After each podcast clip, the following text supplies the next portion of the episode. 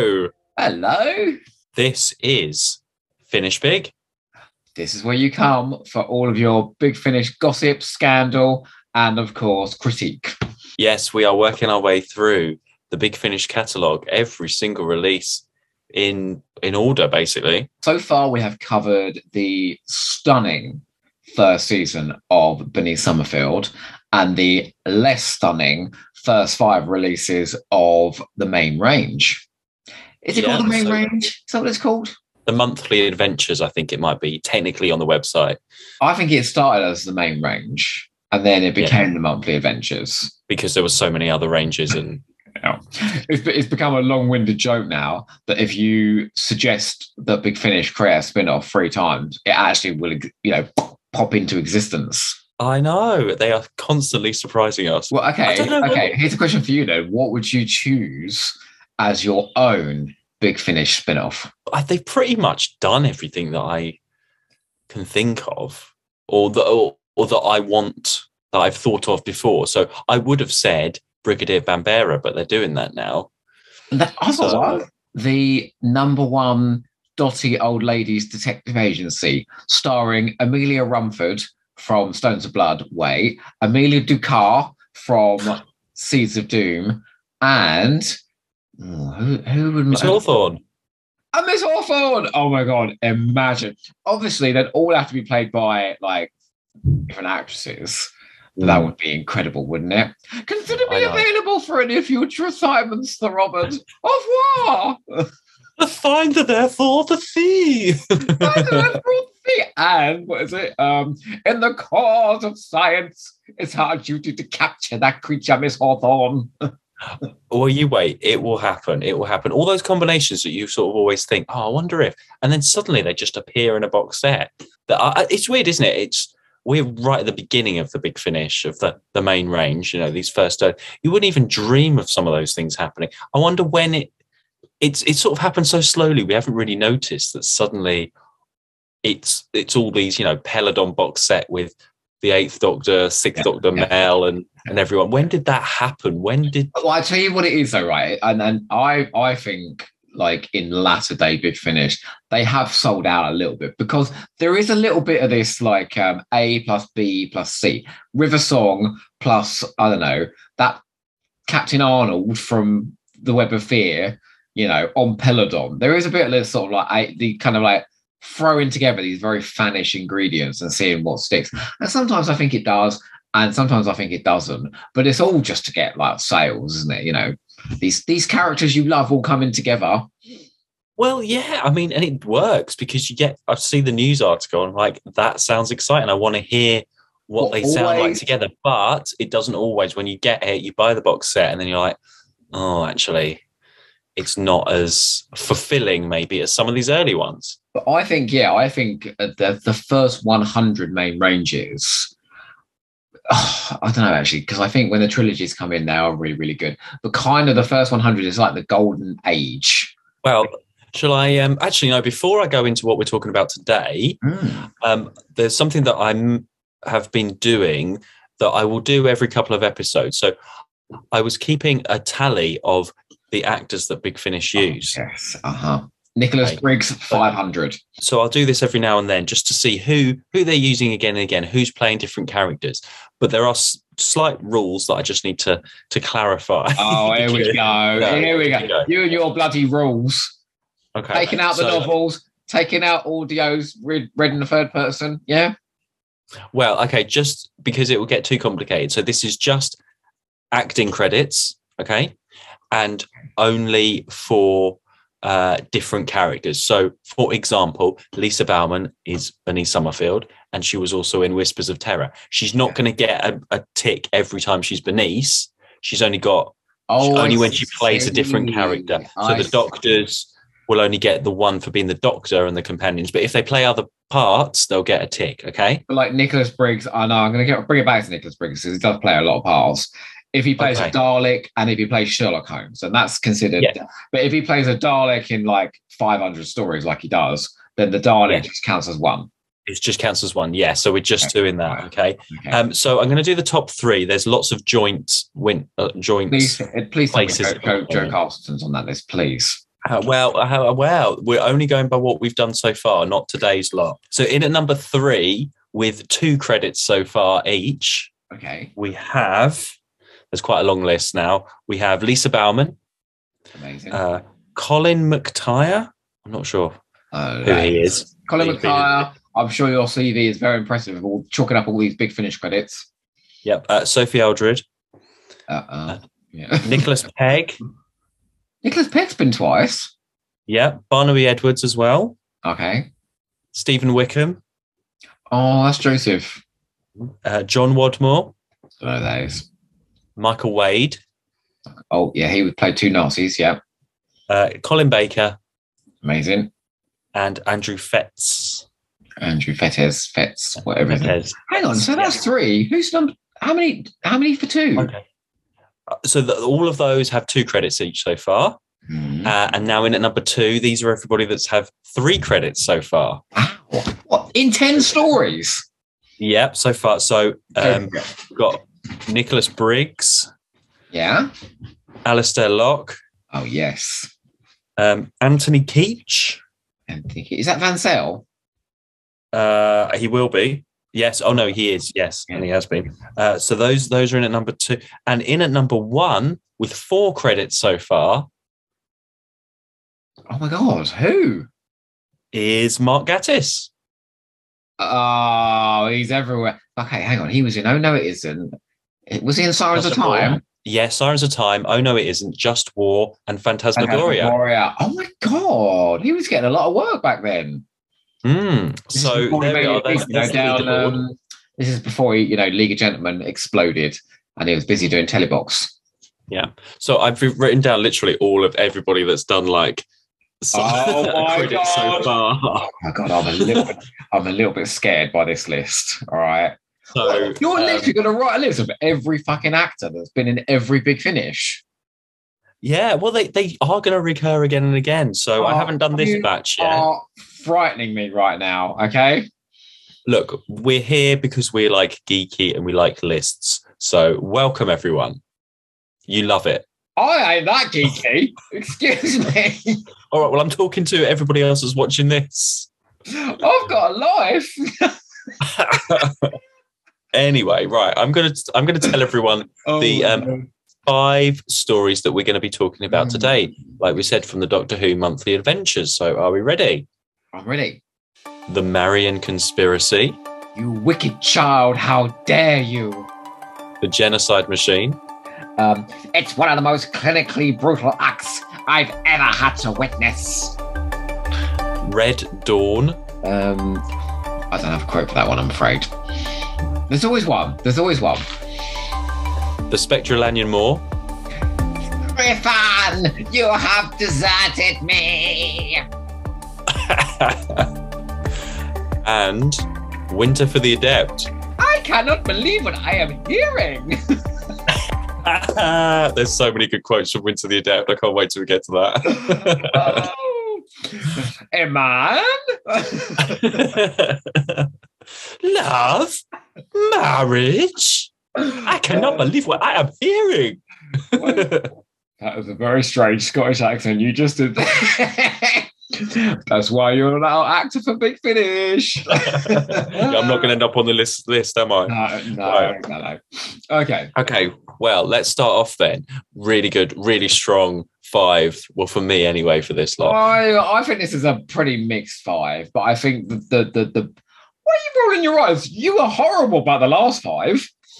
No, I was reasonable. Oh, uh, oh, okay. Well, if it's your opinion, it's reasonable. If it's mine, is I roll. Oh, get it. we're starting strong. We are starting bloody strong. Okay, so the Marian conspiracy. Yes. Uh, here are the facts. This was released in March 2000 and stars Colin Baker and Maggie Stables making her first appearance as Evelyn Smythe. It also features Nicholas Pegg, Jo Castleton, and Barnaby Edwards. we literally both had an orgasm when we realised that Jo Castleton was in this one because neither I one of us was aware.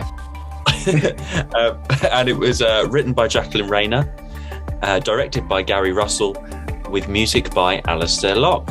Alistair Lock was busy, wasn't he, during the early stages of Big Finish?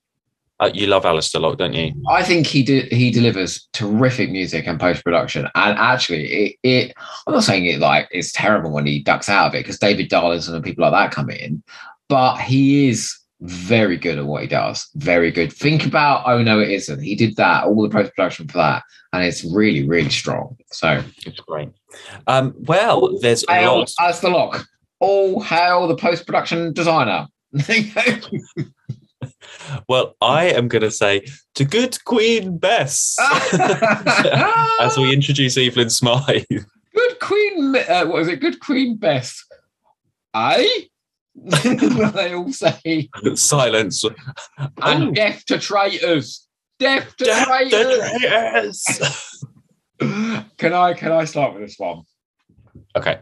I think this is extraordinarily good. Um, I think it has something for both you and me. You like a nice, clean narrative, and this is as clean as it gets. Like it is not overly complicated. This is it, but it's just really interesting. The history is well researched because Jacqueline Rayner, who wrote it, we both loved Jacqueline Rayner, didn't we, when she was doing the uh, stories?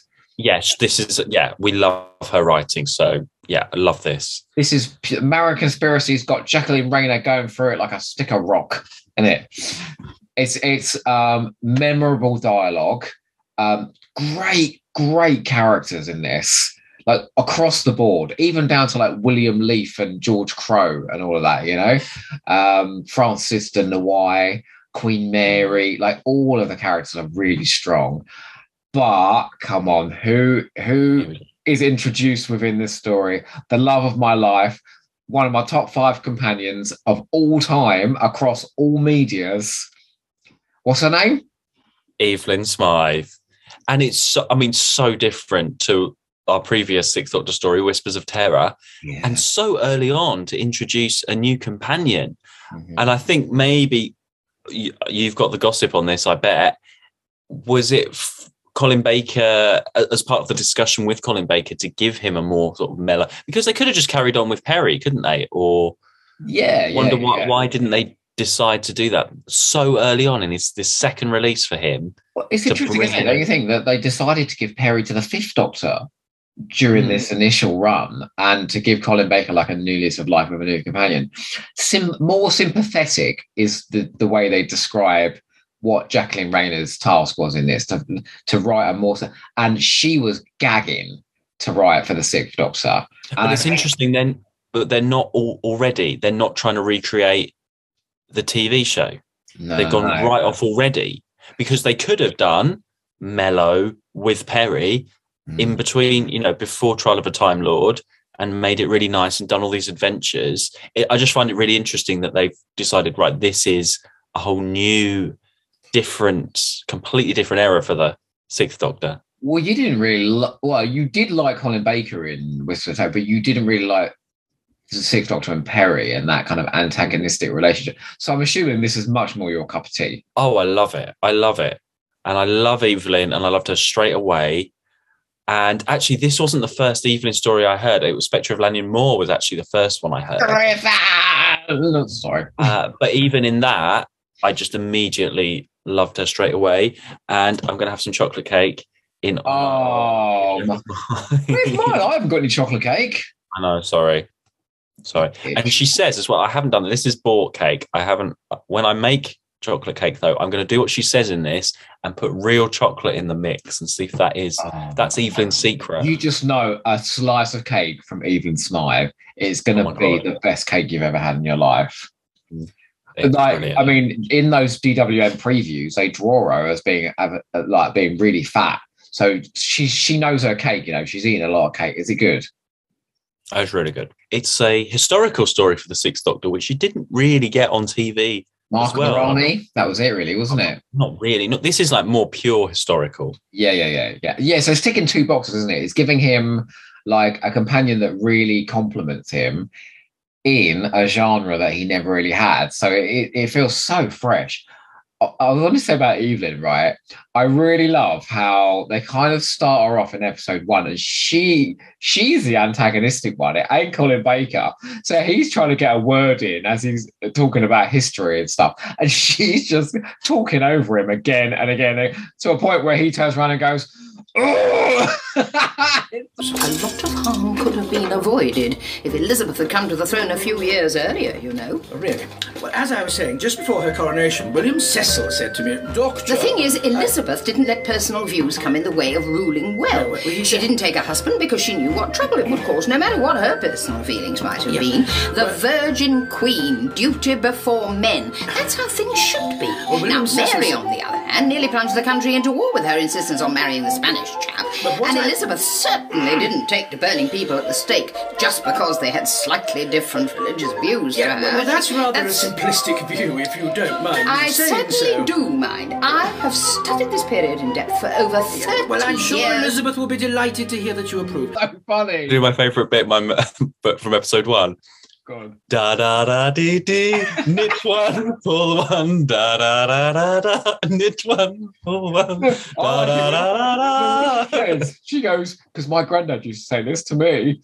Um, she goes, "I'll make you some cake if you're good."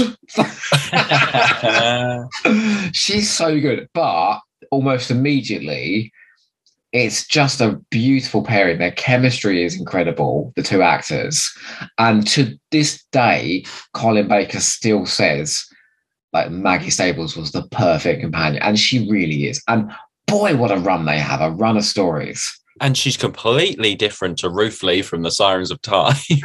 Girl. I mean, and, and the oldest companion up until Yeah. that point as well. They finally did it, and this is Gary Russell again, making like you know bold and I think all, like correct creative choices. And he he absolutely wanted an older companion, and you can do it on audio because you don't need to see him running around and things like that, do you? Like you do on the TV show. It's funny though, you mentioned that um the preview comic of her. That is not the image of Evelyn that I have. It's Maggie Oh. Stables. Well, Maggie Stables is on the covers of later ones. Yeah, eventually, eventually. Yeah. I mean, it's weird. 'cause I think she first turns up on the Sandman. I don't know what they do to her face on that cover, but she's all green and scabby. Almost as bad as that bloody picture of Lee you draw. but um yeah, this story, yeah, like you said, very uh linear, very easy to follow. It's Jacqueline Rayner's writing. I think that's what it is. But And- like energy, there's energy to it, isn't there? Mm. It doesn't I was never bored in this at all. Oh, at all. okay. And then, you know, they're 25 minute episodes, not too not overly long. yeah. Uh, great cliffhangers, great twists and turns throughout. You don't actually need to know the history. I wasn't 100% sure of Mary and Elizabeth and all of that. but I, I um, did understand afterwards. I think I think she Oh. very cleanly plots out that period of history. Mm. So actually, this I got this on cassette as well because my or CD. I well I had the CD, um, but my gran had it on cassette because she listened to audio things and she liked history. So I got it for her for her birthday. Oh, You're So great. liked, yeah, and my mum liked it as well because they like the history side of it as well. Although she was a bit confused that she was like, "Who's this doctor? Why is it not Tom Baker?" But apart Oh. from that, Tom Baker is the only doctor, you know. yeah, basically. Uh, so yeah, it was had. I think this got a wide appeal, and I would definitely, Yeah. um, if someone hasn't listened to any Big Finish before, or even Doctor Who on audio on audio at all, this is one great one to start with because it's got that you know the timey wimey part of it as well. It's got everything in this. What is it? The Nexus point, I'll cease to exist. That's a great cliffhanger as well. And Mm. There's no cliffhanger of Colin Baker going, you know, you're destroying my mind. Well, no, they're um, in, but they're intelligent cliffhangers that move the story on to the next part. That's what I like. They're my favourites. Is is hinges in the narrative rather than moments of jeopardy. And the one of the best cliffhangers ever for Big Finish is where Evelyn goes, "You're my great great grandfather." That's terrific. And, like, and they they play that out, and then he's just like in the next episode, he's like, "Oh, don't be ridiculous!" Like, it's great making Evelyn um, a history lecturer as well. Because when she does go back in time, she knows her stuff and she's interested, and she's a bit like Barbara in a way, isn't it? But actually done with a bit more interest. Do you know what? I, like, I think the older, so my top three companions uh, on TV are Barbara, Sarah, and Donna. And they're actually, I mean, Sarah's quite, I mean, she's a career woman. Uh, Barbara's an older career woman, and Donna's certainly an older companion as well. So there is something in something about that that I really, really like, rather than these, you know, Dodo and that young Mm. slip of a girl. But I liked the when she has those, you know, she's got her handbag and she's got the the hot chocolate and the and the stuff, and she's with those characters because she's separated from the Doctor quite early on. So I like it's a bit like you know, yeah, out of time, and she's got those things. And um, do you mind? They're some of Marks and Spencer's finest, you know, stuff like that. Is that knickers she's talking about? Yeah, Oh, I thought she was talking about tampons. no, Marks and Spencer's don't do tampons. They do like nice underwear, don't they? Oh, well, why has she got spare knickers in her underwear in her bag? Well, that's, that's what women do. I don't think they do it. I don't carry spare boxes around just in case I get lucky. but- You know, Jesus Christ. No, no, she packed some things, didn't she, when they were going off? I think she said she probably yeah, she was packing in her in her flat, wasn't she? So she probably stuffed some in if you're going off to history. Take some underwear. um, I think that uh, Queen Mary is really well played as well. I think that's a really well played because for the most part, uh, she's quite sort of gentle and she's kind of sympathetic. And they play, you know, the doctor's very kind to her, and Evelyn's critical of her, but then meets her, and she's very kind to her. And then in episode four, man, she cuts loose and she's evil. You wicked child, how dare you? But it's nice when um, the doctor goes to the court to attend to her as the doctor, and because you don't, the sixth doctor hasn't had scenes like that. He never had that on television, where he's that more gentle, uh, delegate type of character, Uh, and I like the relationship between them and that that um, sort of speech that he has. That, that scene, with her. that's the turning point, I think. That's the real turning point in his character. What would you say if I were to tell you that I once destroyed an entire race? That I have led friends to their deaths and caused numerous wars? That my intervention has led to peaceful races taking up arms and good people having their faith or reason destroyed? Because I failed to act, millions upon millions of people have been enslaved or killed. What if I had done all those things? but had always, always believed I was doing the right thing. If you were to tell me that, I would say, May God have mercy on your soul. And do you know who that scene is with? Jo Castleton. Oh, it is. Oh, it's not with the Queen, is it? It's with um, With- Lady Sarah, isn't it? Yeah. Yeah. What's it? Then may Oh, may I may God may, have I wish mercy God on- have mercy on his soul. I can see why you're not on that acting list, you know? well, Lady Sarah, as played by our favourite Joe Castleton, Joe Castellan. star of Auton, Zygon, Oh and uh, a bit part in I know it isn't. She is outstanding in this. She's very good. Yeah, she is really good. Yeah. Where she's like, Your Majesty, no, please spare my husband. You know, in episode four. She's- and you've got all that sort of um uh, not who done it but who is the person that's again and when i first listened to it yeah it's a nice twist isn't it in that, that yeah, well, I I see. I didn't suspect that the two of them, her and the priest, were in a relationship, and that Mm. she was going to be the one to administer the poison because they were pointing the finger so clearly at the priest and at Francis de Noailles. Oh, okay, I will just say one Wow. that accent. Oh my god, no, Your Majesty, I will not do this to you. You know, it's very that's a proper cod French accent, isn't it? they're great actors though mistress evelyn mistress evelyn That's Jeremy James again. Mm. Oh, he's Mm. really cute in this as well. I like the bit where he's doing the zip, you know, and he's so happy to be doing. yeah and Um, uh, you know listening to this as well you can see all of that happening and it's a smallish cast uh, very well realized. Only a few sort of locations. You're back and forth. I love when the doctors uh, and Evelyn are trapped in the Tower of London. Oh That's no! really good. When he jumps in the, the Thames, and he's like, "Oh, I've I've escaped out of all these places," and then she just laughs at him when he jumps in the water.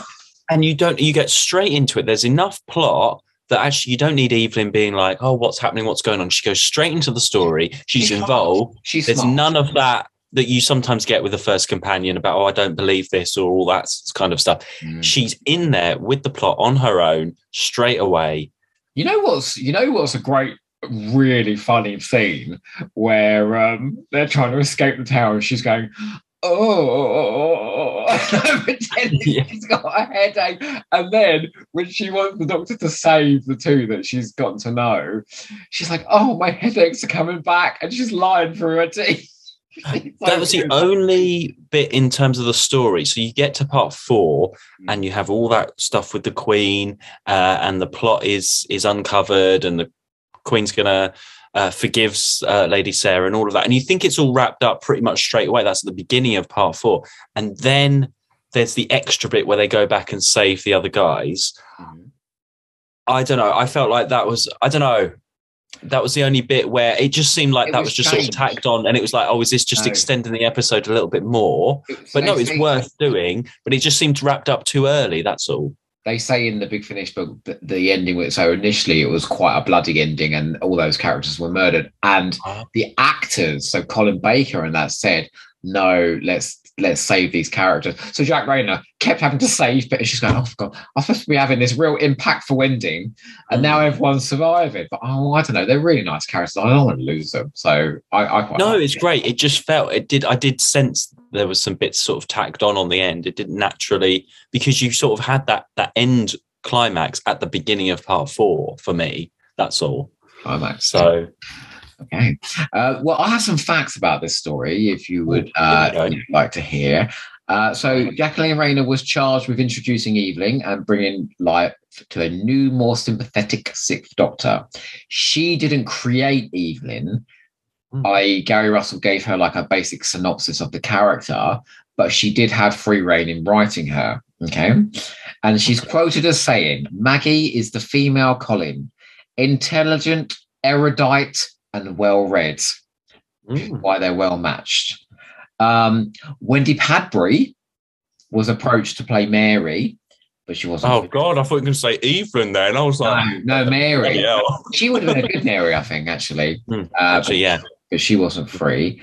Um, and she talks about uh, Jacqueline Rayner talks about like writing historical characters and how she actually felt a bit uncomfortable writing for real characters because Denoy, or however you say his name, Noir. Denoy. hmm, Stop! You're talking a French accent more often, honestly. Um, maybe we will get you. Oui, On oui, that. oui. We'll get you on that acting list. Um, Da-na-na-na-na, Je t'aime. Sorry. Um, anyway, he was a real historical character, and she said, like, when when you're writing dialogue for real people, like, you could be prescribing them motivations that they never had in real life. So technically, you know, you could it could be libelous. Uh, so that's quite interesting. Also, this is the longest, and they didn't do it again after this. The longest Big Finish play to be recorded in a single day. So this was all recorded in one day, and it's long, you know. So normally they do it across two, don't they? Mm, So this, yeah. So this was the only one where that happened. Mm. wow. I think Uh, um, this is the strongest story of the main range that we've done to date, and it rivals the strongest we listened to in the Bernice first season. And it is Jacqueline Rayner that is involved in this and those. So I think she, at the moment, she is like the top contributor to Big Finish. Yeah. It, do you know what? It makes me want to just type in her name on the Big Finish website search and just get everything that she's been involved in because it it's amazing. And yeah, absolutely. This is a classic. This is a Big Finish classic, classic still to this day. You'd get Doctor and the Pirates if you did that. You'd get the Doomwood Cursed.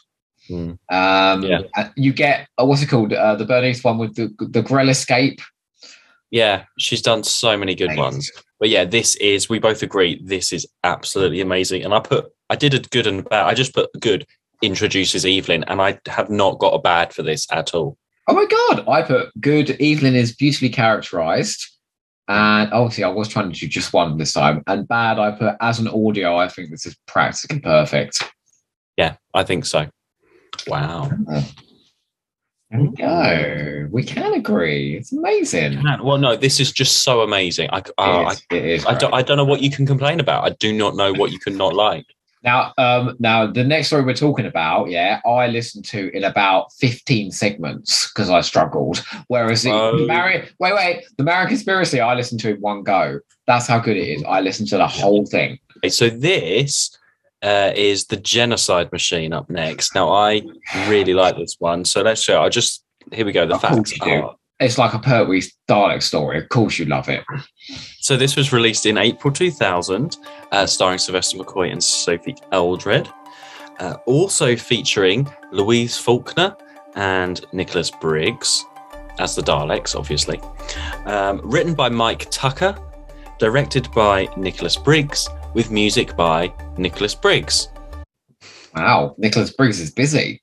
So now these next few have very special, uh, I suppose, memories. You know, when we've talked about on our podcast and stuff, when you first watch a TV Doctor Who story, and you have there's certain ones that are like take you right back to when you first watched them, or you they're your favorites because of whatever reason when you first watched them.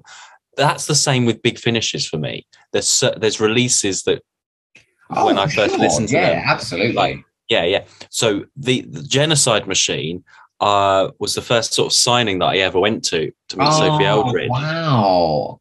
So that is that. My God. Look, look at that cover compared to Land of the Dead. That's way better, isn't it? it's really good. And so I had got the Sirens of Time in the post, Mm. and then this was the next one I actually got. I went to the signing and got this. Uh, so there's Sophie Aldred. She's written it sideways for some reason. Wow. Um, She's quirky. just looking inside as well, I have to say I've got, for some reason, got Jason Haigh-Ellery. Okay. Uh, is that Alistair Lock? Alistair Yeah. Oh Lock God, and- and Exterminate from Nicholas Briggs. And I remember because they were at the, uh, this was at the 10th Planet signing.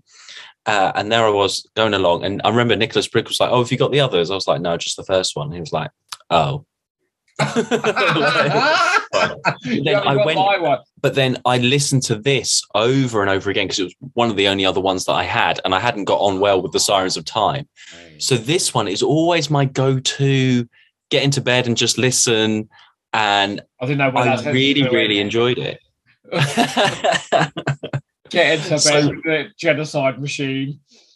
yeah, and it was also billed as um, Dalek Empire Part One. Yeah, that worked for me this time because you could really tell this was like the first part of their plan, and obviously it all goes wrong because it's the Daleks and it always fucking goes wrong. You think they'd stop, right? You think they'd just go, well, look, nothing ever works out. Why don't we just stop trying to take over the universe or Kar-Charrat or wherever they are this week? So you've got um, this one. So you've got Genocide Machine Part One, and then a story for each of the other Doctors building this Dalek Empire. What's the next one? So then it's the Apocalypse element, The Mutant Doctor. Phase, fifth- and then Time of the Daleks. So that's the Yeah. for the other doctors. And then that sort of leads into when they launched the spin off Dalek Empire. So then you don't need to listen to them uh, to understand anything. They're not really that much linked. There's just some extra background stuff. Because I think in this one, where they're um, trying to get the information from the library, there's mention of that or something in Dalek Empire. That's all. It gives them an idea, or or the defeat of this makes them do something in Dalek Empire. That's all. It's just some extra background stuff. Obviously, you've got the Daleks back officially for the first Yeah, time. Yeah, yeah. Although they sound a bit.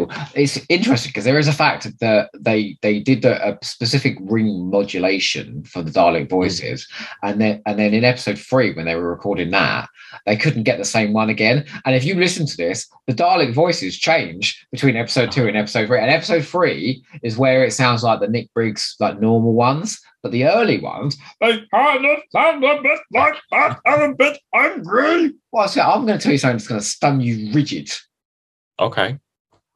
because I really didn't get on with this. And like when I eventually talk about uh, my Doco reviews uh, review of this, I think I gave this a three out of ten. Oh my So I God. really didn't get on with this back then. I quite enjoyed it this time. Now, I'm not going to say it was spectacular because I just don't think Mike Tucker has it in him to write particularly stunning dialogue. And I think dialogue is really important. And it is literally like here come the, the cliches like Kar-Charratan rain on my head. Um, no, yeah, I agree. The dialogue is a bit is a bit off. This. Maybe it doesn't want any plants growing on it. Ace gets really grumpy in the first episode with uh, El- Yeah. Engin or whatever his name is, Elgin. for no yeah. reason whatsoever. And it is all a bit a bit functional. But the sound design is terrific in this. Mm. There's just like all the jungle sounds, it's kind of like whack, whack, whack, whack, noises in the jungle, like really, really atmospheric. And with the rain and stuff, and like rain, yeah. Repel. Yeah. And I thought Nicholas Briggs's music was really good as well. So all the production I thought was really, really good. Um, yeah. So I've got to say, even, oh yeah, I will give it a three now. I'll probably give it like a six or something like that. But that's a that's double the points, you know, like that's that's quite a shift. Well, I don't think it's regarded as a classic classic, but I really like it because you know that I love a Terry Nation and a Terry Nation Part One. Oh and this yes. does. This is a very Terry Nation stuff. You know, you've got your jungle, you've got your Doctor and Companion investigating, Yeah. you've got a, a robot duplicate, Yeah. you've got a Tarrant, Bev Tarrant. Yeah.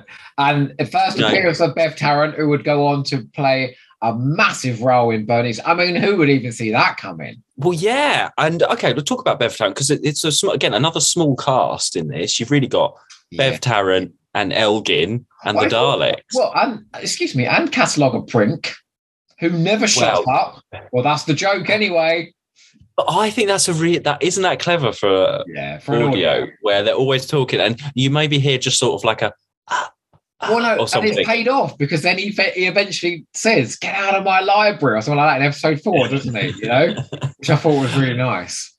but it's re- yeah, I I really enjoyed that, and yeah, I I don't know, it just captured my imagination. This one, I can see the jungle exactly like the Spiridon jungle, but dark with rain and Oh no, I saw it as like um as like uh like something from a movie, like a proper Brazilian jungle with like this great ziggurat pyramid in the middle and all of that. when I was see when I was young, I didn't know what a ziggurat was, so I couldn't really imagine it. Uh, excuse me, last week you didn't know what a ziggurat was. We had this conversation. Right, okay, right. I know you what it is young. now. And you also have uh, turn of the classic from Planet of the Daleks, our our Emperor Oh, Dalek Supreme there Dalek. Yeah, as well, the Supreme. And do you know what So- great? In episode four, when the Emperor Dalek was like, You have fucking failed. Oh, sorry. no, the voice is lower than that. You have fucking failed. Self destruct. And he's like, Ah. I always love Mm. it when Daleks bitch. is the best. Yeah. But I I love the thought that was idea as well of the hidden library behind this waterfall. The idea Oh, is beautiful. And Yeah. I love Sylvester McCoy's anger when he realizes that because um, in the Kar-Charrat Library they're using Wetworks. Um, Mhm. Sorry, that can mean something very different. um, and so there's information in the water.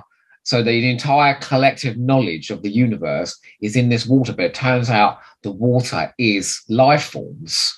And, Mm. and they're being enslaved to this information system. And then there's a terrific twist that the Daleks actually want this information water to be like imbued inside a, spe- a special Dalek mutant. So then Mm. they would have access to all of the information of the universe, and that would make them invincible because knowledge is power. Mm. And didn't that Dalek sound amazing? It was great. Yeah, all of it. And the and the um, Dalek control room sounds and that sort of at the end of some of the dramatic scenes, that sort of kind of noise. Oh, like- Did you get that? No. Oh, come on, you know what I mean. You love it when they turn that Dalek on.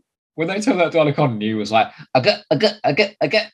Hello. yeah. yeah, this this was way better than I remembered. Um, unfortunately, there is a massive con though. What's that? It's Sophie Aldred, I'm afraid. Sophie Hang Aldred on, hang on. Okay, okay. duplicate. Oh my Hang on. Right, okay. I know. I was well. I was going to just ask you why was this so low the first time around? Was it just the dialogue? I think Sylvester McCoy and Sophie Aldred are great in this, and I'll get to it when I get to my chronology. But yeah, they're playing the younger, the earlier, when they're not that new adventures version of the Doctor and Ace from the Fearmonger. This could easily go into season twenty-five, even. I think the way that, and it all does depend on how Sophie Aldred plays Ace. Well, yeah, but it is a fact, right? That and it, I, it's almost universal. This fact, okay, that the Okay. second you ask any actor or actress to play like an evil version of them, or like I I don't know, a, a, a robot, they they suddenly talk in a monotonous voice, and oh god, it's just awful. When she's But- when- No, but actually, um, she is a Dalek duplicate. That's what it would be like. Have you seen the chase? They don't make duplicates very well. It's supposed to be obvious, so we, the audience, know. But also, Don't also, you go making excuses for her Hang on. shitty acting. hang on, no, no, no. But when she first is uh, found in in the jungle and they get her, and yeah, it's very subtle to begin with. Because we know, well, we sort of know that there is a duplicate. And when the doctor's like, "Are you sure there's?" You know, he he knows. All right, Ace. I'm fine. Perhaps we ought to get the medical computer to give you a quick checkup. Honestly, Doctor, I'm all right. Don't fuss. All right. What happened out there, Ace? What attacked you? I, I'm not sure. Some animal. Something from the forest. Are you sure? Of course I'm sure. An animal? Not a Dalek? No? Look, Ace, I think you should rest here just for a while. I'll look in on you later. Come on, Elgin. I still want to have a look outside. I think she does it very well then. And then when it's duplicate later on with the sort of treated voice a little bit, yeah, of course she plays it monotonous because that's what it is. And and that's uh, I don't have any problem with that. It's not Sophia. She's acting. It's not her lack of acting. She is acting as a duplicate, as a bad duplicate. Well, I think you're mad, but okay. it won't be the it won't be the first and last time that we disagree on a point. Uh, Okay, yeah, I, I would I- say I would yeah. never, the ever of really ace- put- I would never really put Sophie Aldred and subtle in the same sentence. But okay, the angsty stuff at the beginning, I think that's more of the script than her as well. Oh, yeah, Uh, she's only playing what she's got. Like, you know, Yeah. like you either are 100% behind that character and the actress, or you're not. Mhm. And I'm just Mm. not. And I just, I think she does Then- struggle a bit on audio. He's great though. And you know what surprised me is I've always thought Sylvester McCoy was like the weakest Big Finish Doctor. I think there are moments coming in at regenerate, things like that, you know, "Ah, you are wherever I lay my hat. Dorothy McShane. No, but here, here he's very good. You know, library books. I don't remember having any library books. And when he gets angry, when he gets angry, Mm. and it's very different from the Fearmonger, where he was like he brought it really down and menacing, and in here he just starts. But usually, when he's angry, it ain't great.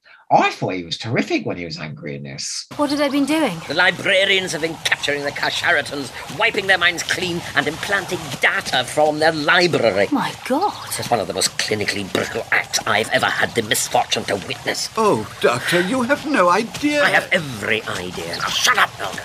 but then Mike Tucker writing, he knows the Seventh Doctor and Ace very, very well uh, He from wrote- some of his he? novels. He wrote, he wrote uh, Uh, Illegal Alien, Matrix, Storm uh, Harvest. Storm Storm Harvest and, and Loving the Alien. Yeah. Which, like, you know, they're mixed books, but they know the characters. And obviously, he worked with the pair of them on TV as well. But these, this is the TV version of them. Uh, and you can tell that very well in the way that they act. I think that's great. And I really like Bev as well. I think she's, really, great. she's really good, but the best is yet to come with that character. And I, I think it's not really when Mike Tucker writes her, but when she really thrives. Uh, and Louise Faulkner, who I think is a little wooden here, maybe. Like when she moves on to Bernice and she's playing like Bev in the Braxiatel collection, she's really good. Mm, And it's nice to have that character that then goes on to something else in this in this Yeah. time. I, I I like that idea. Oh, let's just talk. We've had this conversation. So you have Bev, okay, on the planet with Repel, who late who gets killed, right? Then she's got okay. And then you've got G84 or whatever it is, the computer, right? Yeah, Which I, feel couldn't really, sort of sad. Could you visualize all it this? Could you visualize? I couldn't really visualize all this. Yeah, okay. So this is what I'm trying to say. So you've got in my mind, right? You've got Bev, who sort of looks a bit like in my mind, she looks like Sam Jones from the Eighth Doctor books, which is weird. And then so Repel is in sort of in my mind is in like a grey sort of boiler suit, very Blake Seven Terry Nation-y. Uh, and then you've got G84, which is like that uh, little drone thing, which looks a bit like BB-8 type thing in my Oh, mind. I have a BB-8. You know. And then Tika uh, is like Chewbacca because all you can hear is uh, uh, no Tika, look out! oh my god! That's, that's the crew that lands on Kar-Charrat in my mind, and it's amazing crew, and I want to see a spin off with them. Big Finish. He's ready for an audition.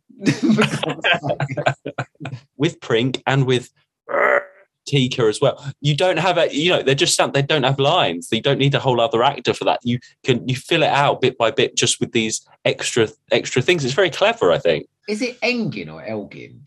Elgin. I thought he was a real. I mean, like it's very broadly written and very over the top, but I thought the actor was really good.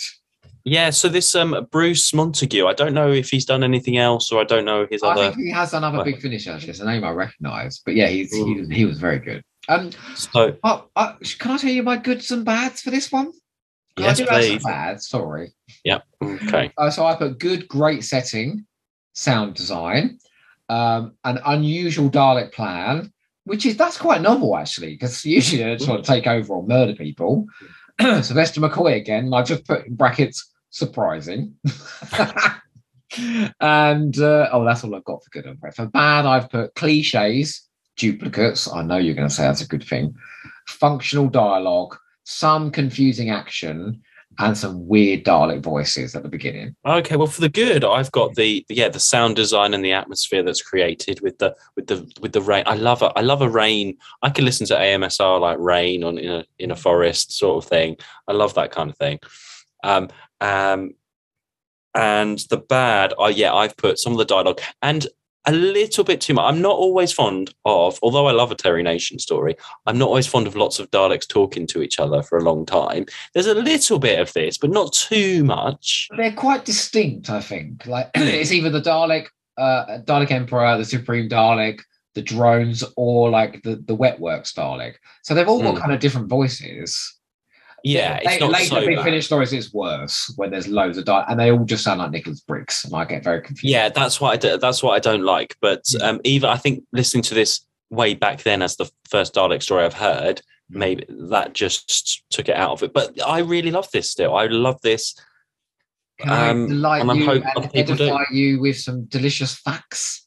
Oh, tell me the gossip. Here we go. So Tucker wanted to present a, Dar- sorry, a Dalek story like we haven't seen since Jon Pertwee's time. Perfect. He even says very old fashioned and traditional. Hence the Daleks at the end of episode one and a character called Taran. Yeah, everything that I want. Basically, yeah, you just want Planet of the Daleks part two. Yeah. And so do I. We with Daleks in a jungle, win. Exactly. They Yeah. do it again a couple Just of times. needed-? If all we had, if we had a couple of Spiridons in there, Oh. amazing. Imagine the sound of that. You know, be amazing. Um, okay, and what else have we got here? Hang on, hang on, hang on. Uh, oh, okay, so they say the Nation Estate was wonderful. They had script approval and clearance on the stories, but um, but you know, because there are stories of the Nation Estate, like you know, fighting for stronger fees or refusing altogether. But Gary Russell says they were actually very amenable. Um, let's see. Tucker was offered the Daleks on a plate, i.e., they didn't consider anyone else for writing this first Dalek story. It was given straight to him. I think because they like, and he literally says he was staggered to be offered. So I think that's really nice. He got to like fulfill his wish, you know. But that sounds really surprising now because Nicholas Briggs is so the Daleks and writing the Dalek. This is before that happened, though. This was there was a time when he wasn't the voice of the Daleks and he wasn't really anything to do with the Daleks very much. Uh, it just seems such a different world to what it is I've now. I got a fact here that might surprise you.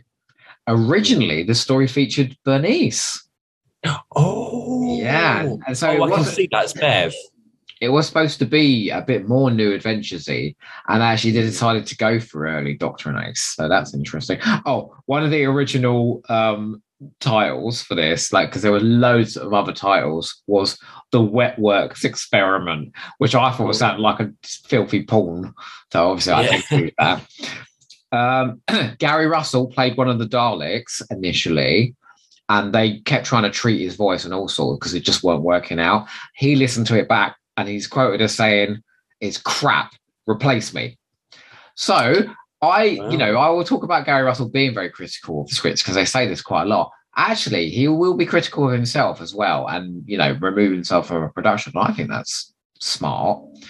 Um, yeah, and just and then just the fact about how they lost the sound modulation that they had in episodes one and two, so they did a different one in episode three and four. But do you know what? Like this was this was perfectly listenable. I did enjoy this. Good. I'm glad. So it, if if nothing else in this entire journey of the Big Finish library that we're going on, I enjoyed the Genocide Machine far more than I did back in the day. Well, we should then now do our drawing of the episode, which we, oh, yes. so, as we said before, Prink is referred to and talked to throughout the thing, but you never hear him speak. So he's the assistant in the library, and we were wondering, well, okay, what does he look like? What is? How do you imagine him looking like? Because I mean, Elgin is Elgin, isn't it? Elgin, I imagine, is sort of this older you know your, your typical librarian character but prink is could be anything and anyone Yeah. so I have a very specific um, idea of what catalogue of print looks like, plus a few extras in my drawing as well. okay so do i so who's going to go first Well, I think I went first the first time. You went first the second time. I'll go first the third time. okay We'll go back Okay. and forth. Okay, so here is my cataloguer Prink. Dun, dun, dun, dun, dun, dun, oh okay wow So, cataloger Prink has got an enormous nose. right He's carrying some lovely books. oh they're books right they look like and here is is a waterfall, and he's on a bridge. Right. And these are Kar-Charratans. That's why they've all got faces. They're they're the life forms that are living inside the water. oh right okay yeah i can see that okay that is And they're really happy. I don't know why. I don't know why McCoy's so unhappy because they look. They're really happy. The Kar-Charratans. They're all well, they're happy in their waterfalls yeah Yeah. okay that is completely not what i Oh, imagined so it Can to we be like compare and contrast then? Okay, so my cataloger prink is, is look is well, he's quite short. My God, what the fuck is that? so I imagine him sort of like a little dwarf type That's person. terrifying. Why? He looks like the Grask. Well, yeah, he's sort of like a small little person that they all sort of shout and look down on. As ever, Um, Mark, we are completely in sympathetic. That is that is the biggest contrast we've had so far. I mean, where where why the nose? Where does the nose come from? Oh, I don't know. I just imagine him having this long nose. Well, there we go. I mean, I think Roofley might have been our biggest contrast. I drew a warthog, and you drew Maggie Stables in a leather bikini. They're the most similar so far. right. Oh dear, oh dear, oh dear. Oh, okay, we well, are. moving on. Let's go on to our next release then, Red Dawn. So this was released in May 2000, starring Peter Davison and Nicola Bryant. Also starring Robert Jezek, Georgia Moffett, and Stephen Fewell, my favourite. This was also directed by Gary Russell with music by Alistair Lock. He's composing like crazy at the moment, isn't he? No, unfortunately, for once, you are wrong. This is the What? first score by Russell Stone. Are you sure? Excuse me, can you get that cover off the wall, please? Come on. And you tell me who's the music by, please, Mark. Come on. Yeah, okay. Music by Russell Stone. Okay. very much. fine. And do you know what? I think actually the, the music is the best thing about this story. I think it's a terrifically authentic 80s score, but quite modern as well. I, I I listen I bought those music from the New Adventures CDs, I listened to this score over and over. I can actually sing the score to this. Mm. You ready? Okay. Do do Alright. do do do do do do do do. Anyway, yeah, I won't do it all, but I know I know the music to this really, really well. Whoa! Okay. Well, this one, uh, Red Dawn. Again, I went to the signing of this one, Ah. and um, it's really funny because this was May 2000, Mm. and you got the red cover, and it, I remember it being a really, really hot day, and I think I got like heat stroke or something, and I felt really, really ill. I was boiling hot, burnt, and so I always associate this with heat and just a lot of sun and heat and everything. And it's quite funny that everything they're all like, "Oh, it's really cold," and it, they're very short episodes. This one, this was Yeah. is not like amazing, amazing classic, and I know I don't think you're that fond of it, um, but it's okay. It's okay. This one, so back in the day, I kind of thought this was a bit average. Actually, I enjoyed this one a little bit more this time as well, and I think it had something to do with the fact, like you know, our our low point in the last one was Land of the Dead, you know, Mm. and this was way better than that. oh, Um, absolutely, and we've got Peri now with the Fifth Doctor. I, I, again, I would say Yeah, they're making some unusual choices, maybe depending on actor availability or what the, who they've got, and maybe things got swapped around a lot. Uh, but it's No, I- interesting to go down that route with the Fifth Doctor and Peri. It's not your obvious choice. I think that was a deliberate creative choice to bring these two together and see what they can do with it because they certainly do a hell of a run with the Fifth Doctor and Peri, especially when Erimem comes along. I prefer this Peri to the Whispers of Terror Peri that we had with the Sixth Doctor. She does a lot more in this, mm. and she's a lot more independent in this. I liked I liked Nicola Bryant in this. Yeah, and she yeah, yeah. sounds exactly like she did on TV here. Amazing. Like I, I have to say though, I do prefer like uh, like my ultimate Peri is the best one she does with Colin Baker, like Ish, like the Reaping and episodes like that with that really really strong stories for. But it. that's your more independent Peri that settled down a bit. And here I felt she was written quite strong. yeah, Uh, yeah, yeah, yeah. I think Justin Richards always gets his regulars right, no matter how good or bad the story is.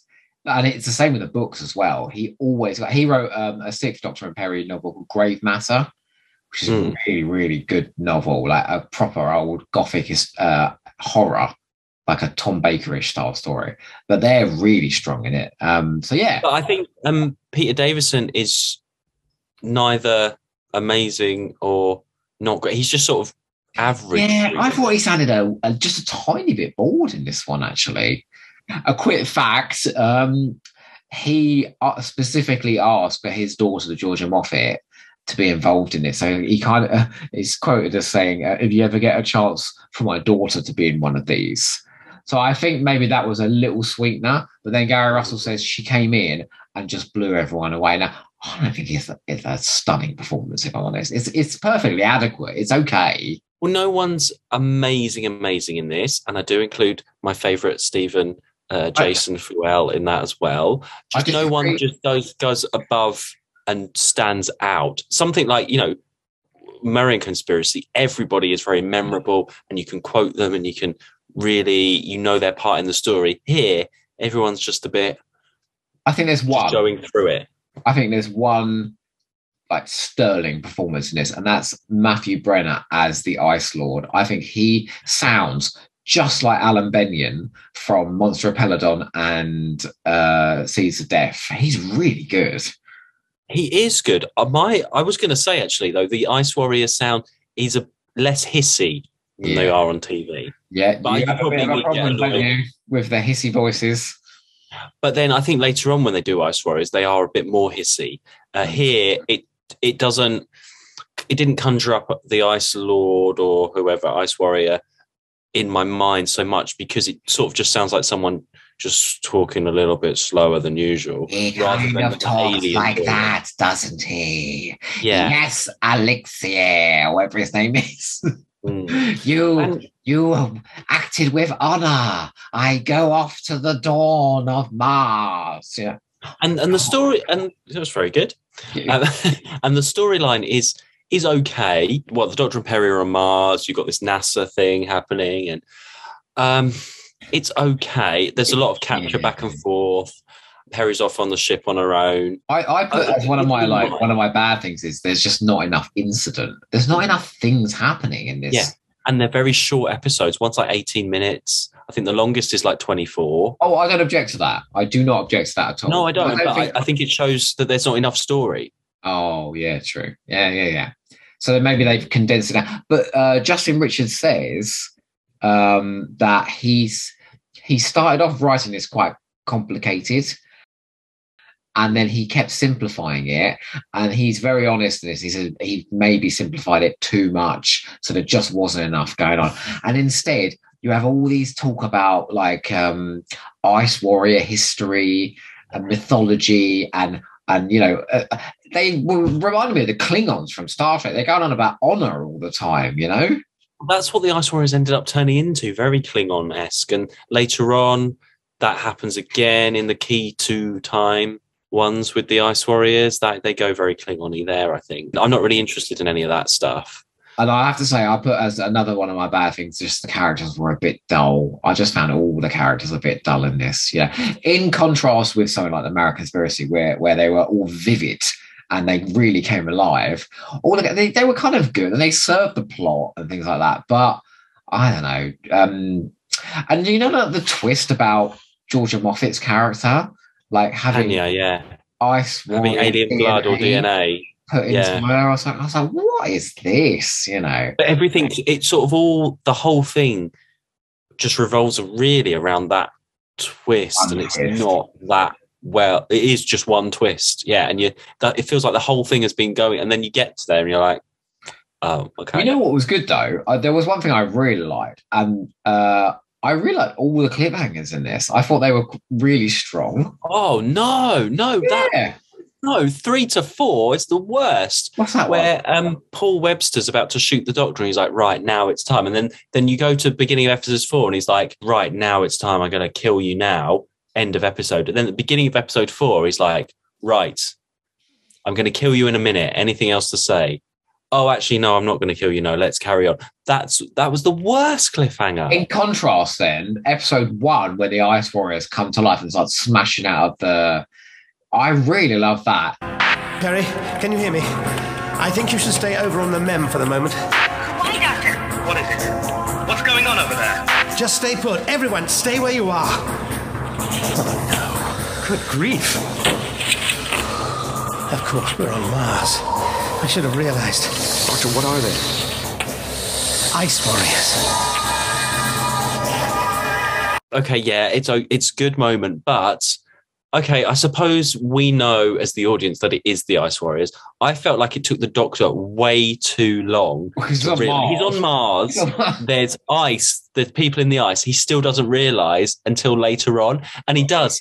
Oh, I should have realized. That's like his catchphrase. I, I swear, Big Finish always say, "Oh, I should have realized." But yeah, it takes him so long to realize that. I just think I love the music in this because um, the end of episode two, the music's really good again. What are you going to do? They are approaching escape velocity. Target acquired. Weapon systems locking on. Weapon systems? I thought this was a tomb. It's a Warriors tomb. And our warriors defend themselves. This isn't the way, believe me. I can't I let you. I warn you, Doctor, do not interfere. Zal, listen to me, please. You have to stop this. Target locked. No! Fire!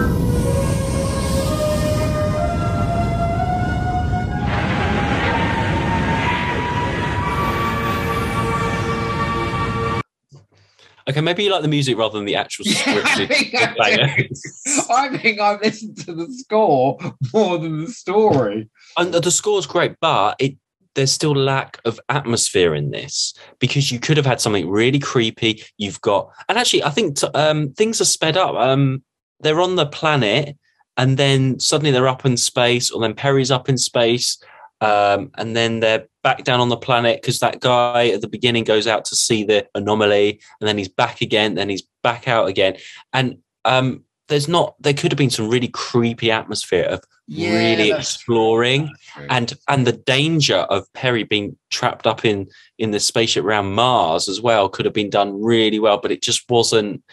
it was just taken. Everything was just taken for granted like that. They could have just all been sitting around in, on Earth around a kitchen. It didn't matter if they're in space or in house. There was no. It didn't make any difference. In um, the Eighth Doctor range, they do Deimos and Resurrection of Mars. So that's a nice Warrior story set on Mars, and it's excellent. Like especially the second half. Um, so it just goes to show they can do this, Mm. but it just needs a bit more substance. Um, I've got some facts if you'd like to hear them. Go ahead. Uh, Justin Richards says uh, he decided to play it safe and have Georgia Moffett play a 15 year old because she did sound young. Um, and just, just how she, she came in and impressed everybody. Uh, this was Russell Stone's audition piece. And he said, and I think this is astonishing, that because he didn't get the dialogue edit till really late. So that's what happens is you get the dialogue that they've recorded, then you do the music to it. That he wrote the music without the dialogue edit, um, and then just and it and it it suits it so perfectly. I, I can only think that he was saying the script out loud as he was, you know, doing his music. Uh, but it, yeah, and um, Justin Richards says he was going to call two of the Ice Warriors Sonny and Caldinez, who played Oh. the Ice Warriors. in the, Oh, but so Gary glad Russell that. vetoed that idea and said no Yeah. way. But that- Gary Russell says because this this was the first big finish whose reputation bombed. So this came out and fan reaction to it was really bad. Um, and Gary Russell turns around and says, I don't think Red Dawn is anywhere near as bad as what people say it is. However, that he, as a producer of Big Finish and a director, he does not always make Doctor Who for himself. So he basically says he's produced stuff that he wouldn't enjoy listening to because he likes it to be diverse. And this is his cup of tea and not everyone else's. I didn't think this was terrible, actually. I, I thought this skipped along and it was perfectly adequate, if never exceptional. No, it, it's okay. It's all right. It's way better than Land of the Dead. This, as I say, this is the one I have to listen to when I'm sunbathing. I don't know why. I just have to listen to this one in hot weather. If I listen to it in hot weather, uh, brilliant, amazing. Uh, I don't know why. Uh, but I don't know. The Ice Warriors don't always interest me. I, mean, I think it is that that honor and all of that talk and everything with the Ice Warriors. That's what gets it down. Oh, Um, I like that they were good in this and cooperative. for- yeah, that's that's. I always like it when the Ice Warriors good. Mm. I thought it was quite interesting that um, they were trying to create these Earth Warriors. Like that's what Mm, yeah. um, Stephen Fewell's villain is up to, isn't it? He they're they're trying to they're trying to like inject like um, Ice Warrior DNA into people and create like. But I don't think it really went anywhere. It was an interesting idea, but it didn't really go anywhere. So No, this is okay. You know, this is our okay one of this batch. yeah, absolutely, yeah. Um, and they're bringing back old monsters as well. This is when they start to come in. They've had we've had the Daleks, now the Ice Warriors. It's all starting to. How long is it before we have the Cybermen then? Is it Sword of Orion? I think yeah, it's Sword of Orion. Yeah, got a little while. God, it's fucking terrible that story. What a terrible. Anyway, we're not there yet. We're not there yet. Okay, so it's on to the next release. Uh, we did have a little bit of a break in between uh, that last one and this one because I'm sorry, I needed a drink. Nothing gets between me and my Horlicks, I have to say. So we had to have a little break. So here we are back again. Well, you must have had a fucking long Horlicks because I've had a haircut since then. Speaking of Horlicks, the next release is The Spectre of Lanyon Moor. So Da da da da da, knit one and one. I'm singing that because that's that's what I'm going to sing every time it's an evening story. Okay, well, here we go. So, The Spectre of Lanyon Moor was released in June 2000, starring Colin Baker and Maggie Stables, guest starring Nicholas Courtney, Susan Jameson, and James Bolam. Good cast. Written by Nicholas Pegg, directed by Nicholas Pegg, mm. with music by Alistair Lock, your favourite. We've both been pegged by Nick in this, you know. Is, we are pegged right up with this release. I don't know. Uh, Don't get that face. He might be really pretty. You never know. So this one is again an amazing, amazing. This is a classic for me. I don't think this is quite as good as the Marian Conspiracy. I think it's better. Ooh, controversial. Why is this better than the Marian conspiracy? This has got everything. This is more my. I, I mean, I love Marian's conspiracy, and it's the historical. That's pure historical. But this has all the extra Doctor Who elements. It's and it's really interesting for a Sixth Doctor story. They're doing the sort of country village, sort of spooky, bit Terror of the Zygons. This reminds me of, and you've got the Brigadier in there, and it's something that the Sixth Doctor never had on TV, and it's it just hits all of those sort of classic points that uh, a traditional Doctor Who story has. I mean, and also, it has the biggest selling point for this was Sixie and the Brigadier. Like that is what if everyone's going to go to this release, that's the reason people are going to go to this release. And I'm glad they ticked that box early on because the only other time that in Time, our favourite. That the Sixth Doctor and the Brigadier met was Dimensions in Time, and you know what? Go on. We should show a clip of of that moment from Oh. our Dimensions in Time.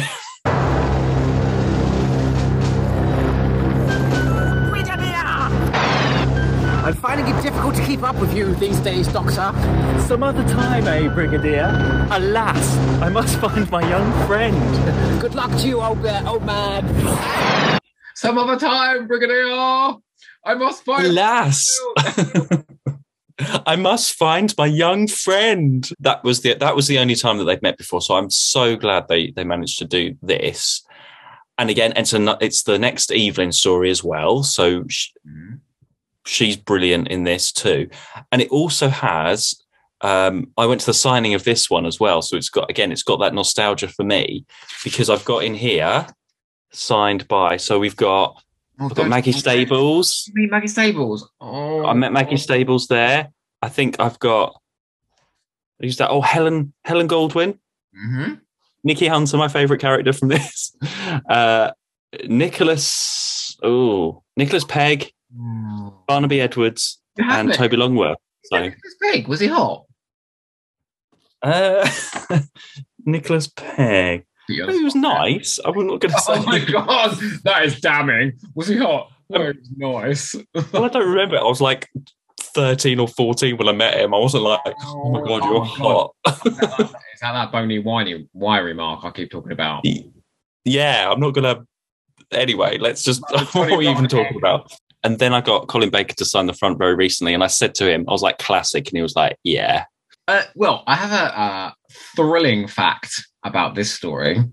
This was not supposed to be a Sixth Doctor story at all. Oh, This was. Oh, you don't know this? no. Well, hold on to your hat then, because you're in for a bumpy ride. This was part of a trio of stories that were presented to Tom Baker. This started out as a Tom Baker and Sarah Jane script and was doctored to be the Sixth Doctor and Evelyn. So, what happened was Gary Russell said he wanted to give Tom Baker three different types of script.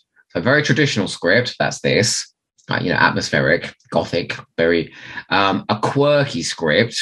The Holy Terror was given to Tom Baker to read, and um, a, like a modern script, and that was the Stones of Venice. Now I question whether the Stones of Venice is modern. Really, it feels very old-fashioned. But anyway, they're all really good scripts, and apparently Tom Baker read them and then publicly embarrassed Big Finish at a convention. This is all in that book. He was like, they gave me these scripts and they were bloody awful. Like absolutely taught, taught, and I think Gary Russell might have been. I, don't think Gary Russell ever quite got over how abusive Tom Baker was about Big Finish um, when he gave these scripts. So they never tried again. Obviously, Briggs succeeded way down the line, didn't he? Uh, Briggs and David Richardson succeeded in in bringing Tom Baker on board, and kudos to them for doing that. Um, but then when it was done for the Sixth Doctor and Evelyn, uh, obviously this is Evelyn's second adventure. I think um, Pegg was given like the synopsis about Evelyn again, but given absolute free reign to write her. And do you know what? I'm so pleased this is a Sixth Doctor story because he didn't have stories like this on TV. A nice, simple, trad, kind of gothic horror with some kind of comedy moments in there as well. Some big characters. Like this just this feels like like the quintessence of Doctor Who. Just up ahead. Listen. What was that? I don't know. and I don't like the sound of it very much. Oh, come on, let's get going. It's just this fog making us imagine things. Nothing's going to get between me and my Horlicks. No, wait. Don't. It's getting nearer. Oh, it's just a bird or something. Nikki, I think we should go back the way we came. I think you could be right. Just turn round slowly and. Run! Run! If you were going to sum up Doctor Who, Moorland, victims who are desperate for Horlicks, um, you know, maybe a little bit of globetrotting off in Athens, um, scary monsters, manor houses, like it's just totally Doctor Who. Uh, and I just think uh, he just does a brilliant job, a brilliant, brilliant job. Because these traditional adventures, they can be like we said about Phantasmagoria, it was very atmospheric, but very insubstantial. I think this had a bit of substance to it. There was there was like a lot of detail in the writing about fogous and manor houses and cults, and it just it felt like it had a bit of something to it, you know. There's a lot going on. There, well, there's pl- plenty going on for a four part. Mm. Uh, great cast. It was very easy to listen to. You can just follow this one through. This is a really, really good one. If you're just maybe starting out listening to Big Finish, I would say this is a really good one to to try. And the atmosphere is there as well. When I first listened to this, there's some genuinely scary moments. Excuse me, I think you'll find that's down to the music courtesy of Alistair Lock. Oh yeah, I'm sure. Um, but the, a standout moment for me is when Evelyn was doing the the the research on like the history of the place, and she says these things have happened and these sort of spooky things, and then um, I don't know. There's something. There's something about it. Mortal Dread was my only companion. For that place, the Fogey Hole has long been called a home of witches and devils. The night was passed in watchful prayer, and in the morning I gave thanks to leave that ungodly pit with my life. I reached the place known as Pengriffin's Nap, whereat I made a strange and wonderful discovery that brought me in mind of how near I had come to my doom. The persecutors of the king's army had made their camp beside that ancient hillock, and around the embers of their campfire I found their pitiful remains. Torn asunder they were to the last man. Whether by the onslaught of some fearful beast or by divine retribution against their wickedness, I cannot tell. I like the bit where me. after your Horlicks woman has died Mm. and she's recounting the story of what happened and the music is so scary in that scene it's like and the bit where the, the doctor's like, um, is it up the Airy Mountain, down the Rushy Glen? oh, that that bit where where he quotes that. uh, It's just though that you just got that atmosphere, but you've got the adventure as well. And Evelyn does a lot in this. She's really settled in it, just continuing from the Marian conspiracy. This has two fantastic twists in it as well twist number one is you think Mrs. Moynihan is just going to be like this random character, like the housekeeper, you know, ju- just the sort of person that turns up in a Doctor Who adventure, a bit over the top. Oh, I'm going to go make the coffee, blah blah blah, and then she's off on holiday, and you think it's just okay, that's that character done. She's done, and then it's like, oh, we're going to triangulate the signal to all of this. It's in Athens, and then we cut to her in Athens in a wonderful sequence where. Uh, bless the poor woman who plays. Can you tell me, please, from your sleep? Oh, you know what? I think it's Helen Goldwyn. I think it's. I think she plays Nikki and the person. Hold on. How do the impression, Uh, please? which one? Hang on. Hold on. Hold on. Where is she? Uh, ladies and gentlemen, she's amazing. Yes, it's Helen Goldwyn as well. Yeah. God, she's in great. Uh, Madam, I will be back in a little minute. Madam cannot be serious. I, and, and I have to say that I've, I've written in my notes just one line over here. Mrs. Moynihan rocks. I thought she was incredibly good. Played by Susan Jameson, who also plays Mrs. Wibbsey in the Hornet's Nest Adventures. Hmm. Completely different character there. Buster! She's great. Oh, you men! I'll go make the tea.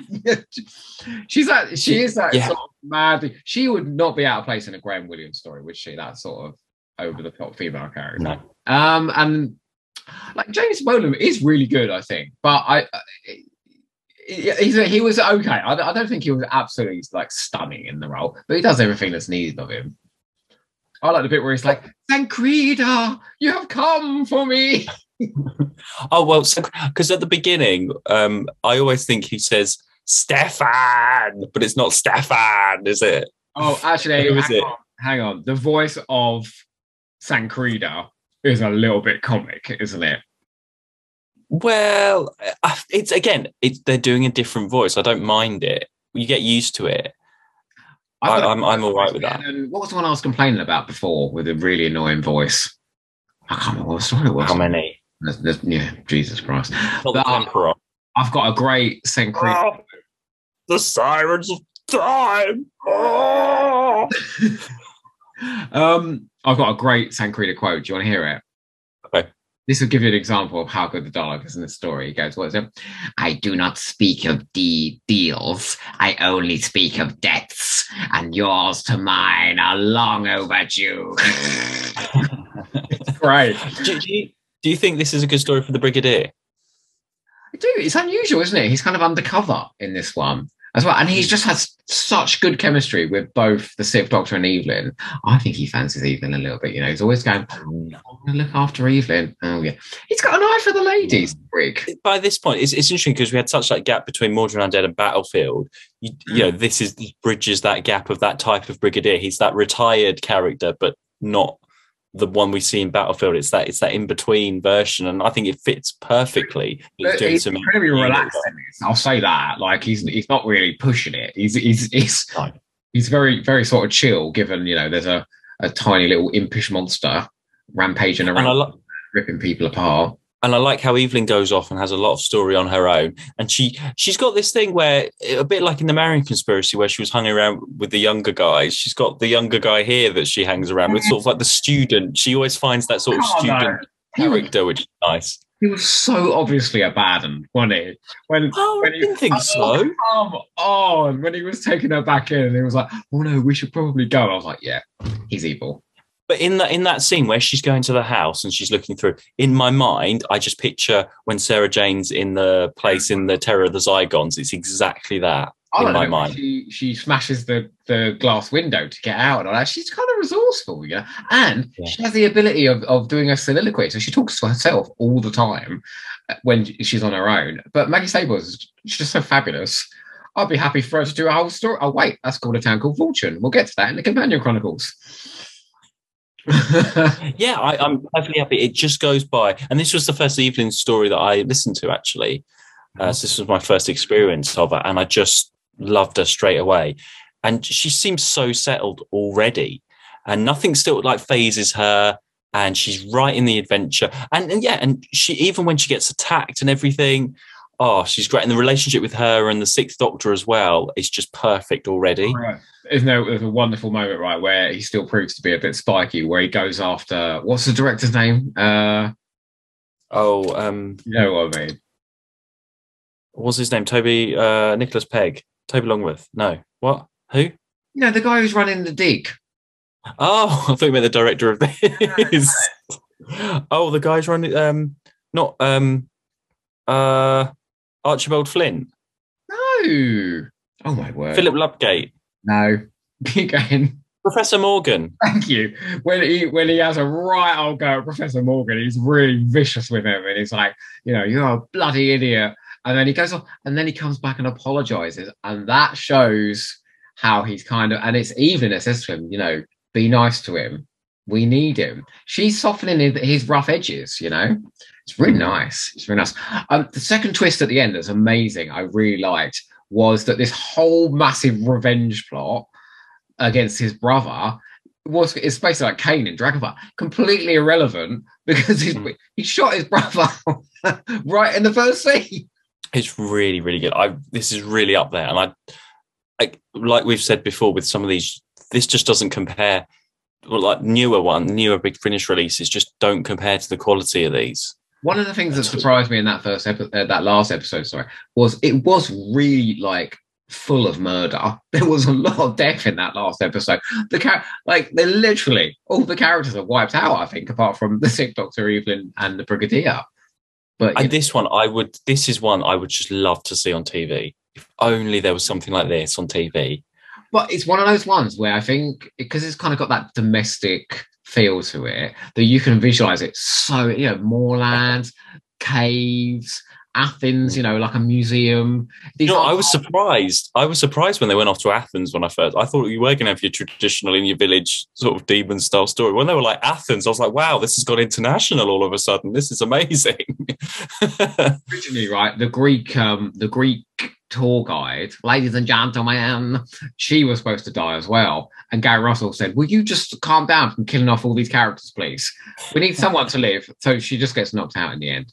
And isn't it really i think it's horrible how like mrs moynihan is like this pathetic woman who's basically people have trodden on her all her life so now she wants to get her she wants the power of Sancreda to get her revenge and the only people she loves in the whole world are her two dogs and it's the dogs that he uses to kill her i mean it's just that's that is vile it's horrible Buster!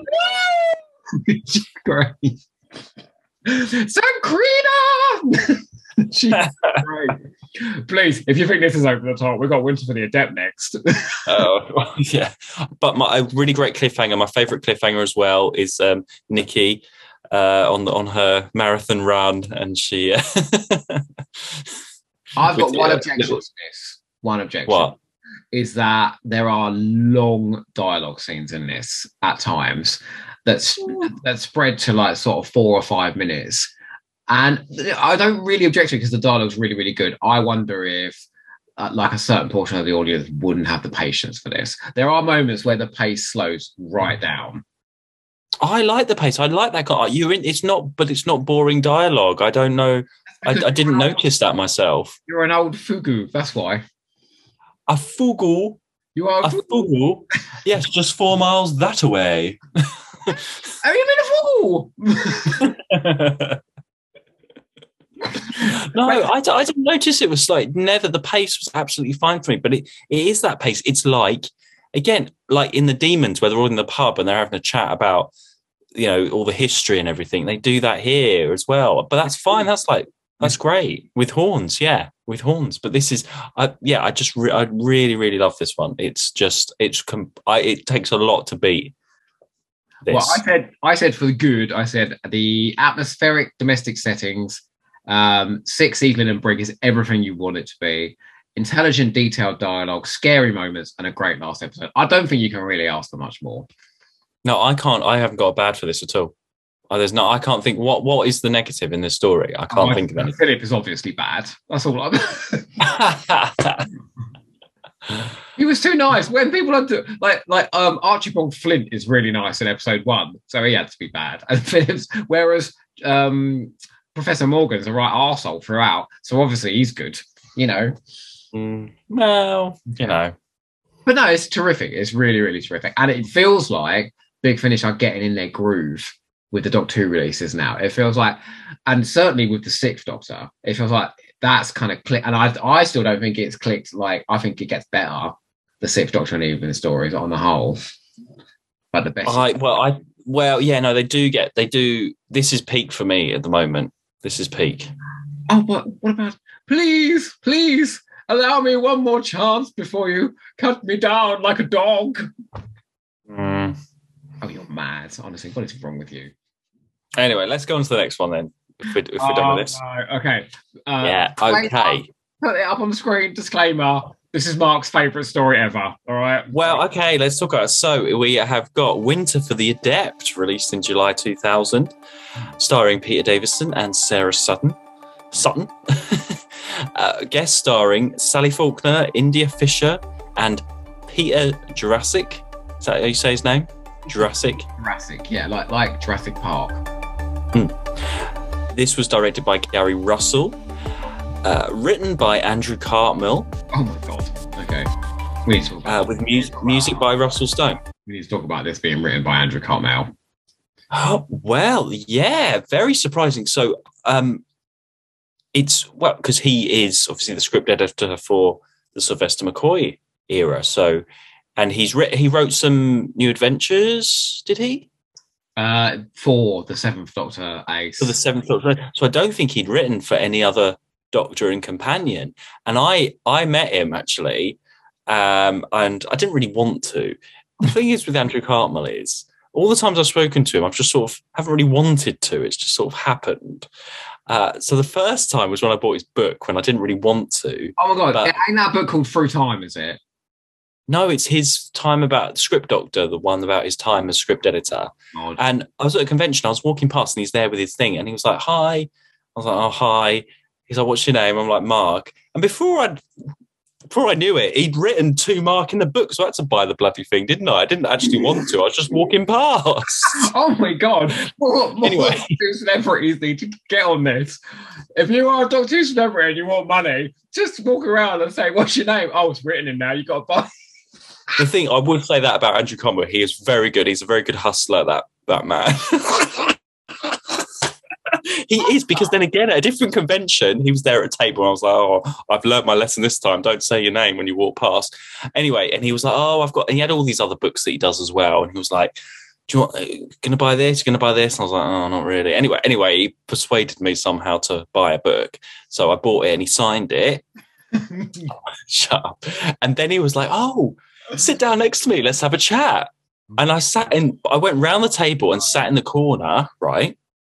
Um, and I was like, I don't really want to be here. I've got, and then he sort of ignored me. And I was sitting next to him behind his table. And I thought, I need to get out of here. I don't want to be here. I've got other things to do. So I was much. like, what do I so you. All right, Mark has a fabulous podcast, Two or Two, where he tells so many stories where he just ends up doing things because he doesn't not have the ability to say no to people. I'll just say, as you can't now, I'm sure you're thoroughly charming, but I've got better things to do in my time. But luckily I said I'd, I'd read his book and I was like, oh, I said, um, oh, Pip and Jane, you had a bit of a trouble with them, didn't you? And he was like, oh, yeah, yeah, you have read my book. I was like, yeah. Um, and then I thought, the light bulb moment, I thought, and I said to him, You've written Winter for the Adept, didn't you? I love that story. That's my favorite story. And he was like, Yes, I did. And then and then I asked him, I said, it, well, you know, was it different writing for the Fifth Doctor and Nyssa, in, you know, for, as a different Doctor companion? And he just went, no, not really. And I was like, oh, okay. and then I was like, I need to get out of here. What are you talking about? Did you ever read that book he wrote called Through Time, where he basically criticizes every single other era of Doctor Who and then goes No. on to say that every story in the McCoy era is a Stone Cold classic? I threw that book at the wall, it irritated me so much. And there's only a few books I've thrown at the wall. You ever read that one by Mark Campbell where he does capture? Oh, no, I need to shut up. I'm just shut anyway anyway anyway that's what anyway so it's very it's a um but i i think in the writing of this one you can tell that andrew cartmel maybe hasn't written audio scripts before because there is a lot of description in this one Do it. Uh, and, and also can i say if somebody does ask me what is your favorite big finish story i usually do say winter for the adept Such a rando story to have as your favorite. Now, don't get But me again, wrong. not- I, I listened to episode one right uh, with a new head on my shoulders because I know how much you love it. I adore you. So I thought, okay, I'm going to go into this with a new head on my shoulders. And by me, episode one is amazingly good. again, it's very easy to listen to. You get straight into the story, and I love the characters in this. It's your traditional sort of everybody sort of almost based on the siege style in a way with some extra extra bits and pieces. I went, but I a bit like the TV stories that are my favorites. Again, I this was one that I picked up at the time and I went to the signing for, so maybe that's why. And I remember coming home and listening to it. I had a little glass of Babycham because I was like mm. 13 or 14 or whatever. And I oh. listened to this, I and I listened to this in the dark all the way through. And the cliffhanger where the doctor's like, I think we should have a seance freaked me out so much. I had to have a break and put the light on. And, it, and maybe there's that nostalgia for me as well. Listening to it again for this, being a bit more critical, I can see why it's not the greatest in some people's eyes, especially episode four. That nostalgia for it. So, like, that, don't But discard your nostalgia. That's lovely. no, no, no, but, but it's got great atmosphere still. Maybe just the script is a little has a few, especially like the wrap up of it. But the atmosphere, like episode one, is really good and it builds up a great picture and a great atmosphere. I mean, I'll say something to you, right? Episode four is pants. Okay, in terms of story and, and twists, it's really pants. It I, I I can agree with that. I can. Jettisons all of like the the sort of the atmosphere and the scares and the horror and all of that, and goes for science fiction, and it's just really terrible. But episodes one to three, I thought this time I really thought were superb. Um, I think you've got some fabulous characters in this.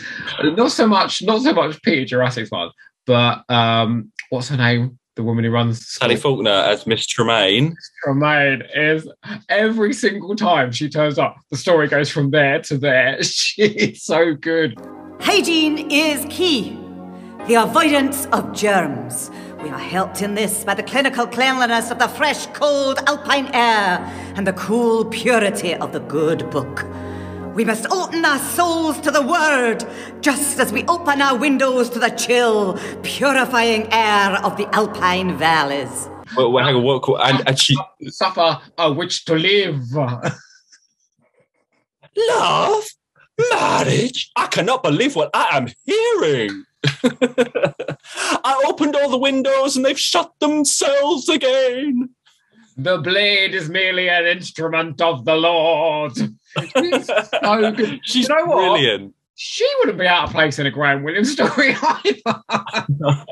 I mean, Played by Oh, but brilliant. played by Sally Faulkner, who was Isobel in The Invasion, of all things. isn't it? Like so different. The Yeah, I didn't realise that. Um, Yeah. story- like, okay, so this story is bookended with um, what's the character's name? Reading Alison. her. Alison reading her diary. Is that Sally Faulkner? Because it sounds like her. I, I was just about to look because it starts off saying trapped in the Ghost Academy or, or, you know, or everything like that. I know, but and I an English accent. I listened really carefully. The, it's an English accent, but I think it's Sally Faulkner doing her normal accent because she's not Scottish. yeah, it doesn't say, but I think it's it is, and that did confuse me a little bit because you do think it's Miss Tremaine saying that, but obviously she doesn't survive. So yeah, it's Alice. It's it's um, Sally Faulkner playing older Alison, and then Sally Faulkner plays Miss Tremaine.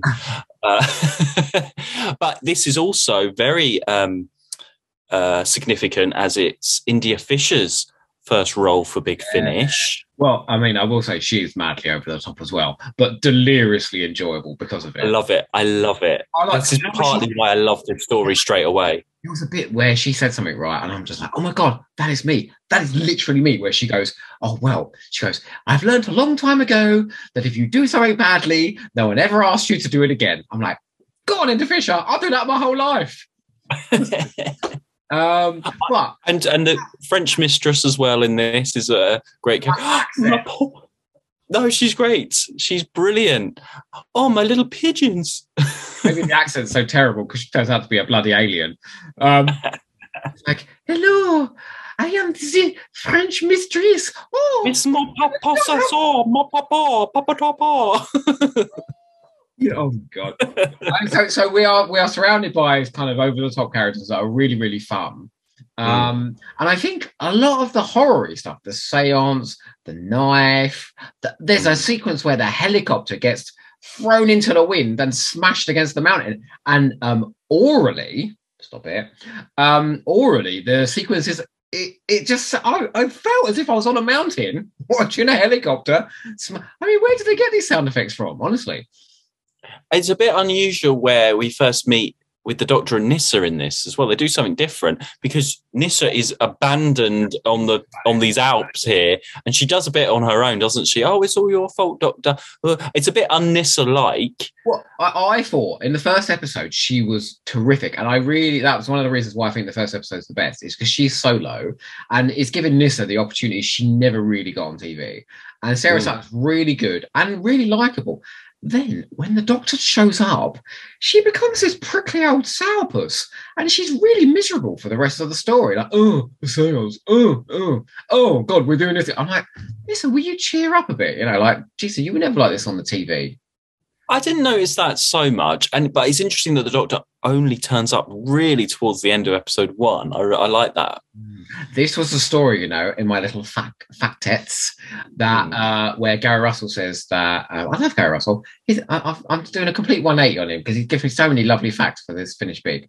Um, where he turns around and says that him and Peter Davison, like Peter Davison was not sure about Big Finish. You know, remember there's got a a, a microphone strapped to an uplighter, and it all looks very professional. Um, and he's used to doing professional audio work, you know, the Castrovalva audio book and big BBC studios and things, you know. And they've got a little dried up lettuce leaf for lunch and things for Big Finish at the moment. The big lunches come later and everyone raves about them. Um, anyway, what was I saying? Oh, yeah. So it says that Peter Davison basically, this is where he came on board properly. They'd gone off to a convention together, him and Gary Russell, and they started to banter and be sarky with each other and have a lot of fun.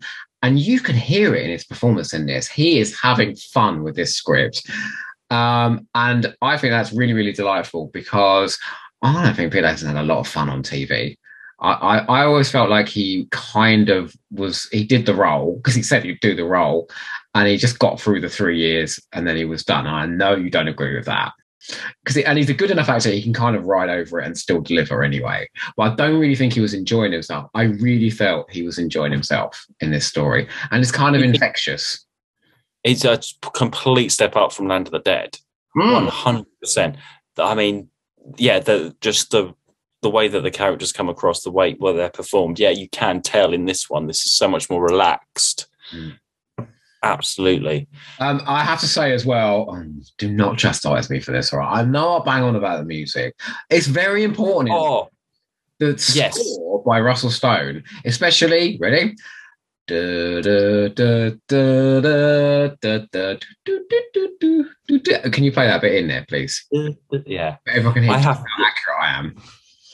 I have to agree that the music in this is standout. It's it's one of the only ones where I really do remember the music. Yeah. This is this is like you say the best Big Finish experience is headphones in in the dark. This is perfect for that. This and stories like Chimes of Midnight and you know the scary ones are perfect for that. So, what do you think of the Spillagers? No, here's another. Another disturbing image for you. Just as I suspected. Doctor? Oh my god! What is that? It was your French mistress. Now, however, it's reverting to its true form as a spillager. It's vile! What do we do? Run, I suggest, to the kitchen. We must find Peril and the lieutenant. Doctor, come back. Don't you want a closer inspection? And Alison, your homework is late. I shall have to mark you down. Yeah, shit. And like when it when it becomes oh, no wait. First of all, what about that bloody ghost that turns up in episode four? Har- Oh, Harding. I don't know. I like that. I thought it was quite a good twist. That- That's the problem with episode four. You've got Peril and Allison and this sort of telepathic thing, which sets off this poltergeist thing and the aliens, and they're all. It's all very con- bit complicated and all connected, and this does this and this and this, and that's why it's a, a poltergeist and all and all this stuff. Um, but yeah, he's just this extra th- person that turns up at the end. It's not as a scary threat as we thought. I mean, the, the spillagers aren't scary, and he's a friendly ghost, so it, it sort of all just deflates Yeah. by part four. It was like, well, why were we scared enough? The scariest bloody thing in this is Miss Tremaine and her bloody bread. Yeah. You know? Of that that early episode where she's going round shutting all the windows and opening the windows and shouting about oh. stuff, you're like, oh, what's going on here? Yeah. Um, we do need to very quickly, like, whilst we're talking about a few issues with this, we do need to talk about um, uh, something that crops up a lot with inexperienced audio writers. And I'm surprised at Andrew can't Cartmel because he's a script editor, right? So Yeah, dialogue, audio's different. But dialogue is his thing. So I, I really think he should have the ability to. But there's a lot of this, like, oh, the tent poles, they're rising into the air. Oh, they're coming towards us. You know, it's like, like there is a way of delivering that without it sounding quite so like like you are giving an instruction. To the person. But that's, but I know, yeah, but it's, it, how do you do poltergeist and haunting when you can't see stuff? Like, that's why it's, I open the windows and they've shut themselves again. And yeah, this is rising up. This Uh, is happening here. point- How do you do it? I'm going to tell you right now. I'm going to tell you. All right. Why did you roll your eyes at me?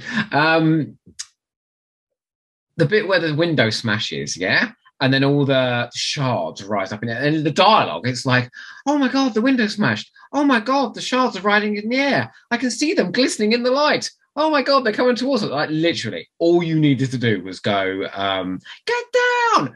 Whoosh, do a window smashing sounds, and um, just like just literally have them running, like running sound effects, and have literally have the shards of glass come past the listener's ears. Like you don't need to describe every single step of what is going on. And there is a bit of that in this. Because she goes at one point, my God, it's like the helicopter was grabbed by a giant hand in the wind and smashed against I- the house. Do you know what? I know, I know, and you, yeah, it's only when it's pointed out. Like I didn't, I didn't notice it very much on the first listen because I think I'm you so you get into the story so much, it doesn't really matter. That's a little bit nitpicky, I, think. so though I'm, I'm going to disagree with you. I don't think so because I think the the more adept audio writer, someone like Robert Shearman, if you watch, uh, if you watch, he doesn't. He he barely describes what's going on. He trusts to the sound design, and he gives you enough information in his dialogue, uh, like in exchanges between two people. But he never instructs the audience. It is a skill, I think, and some people have it and others don't.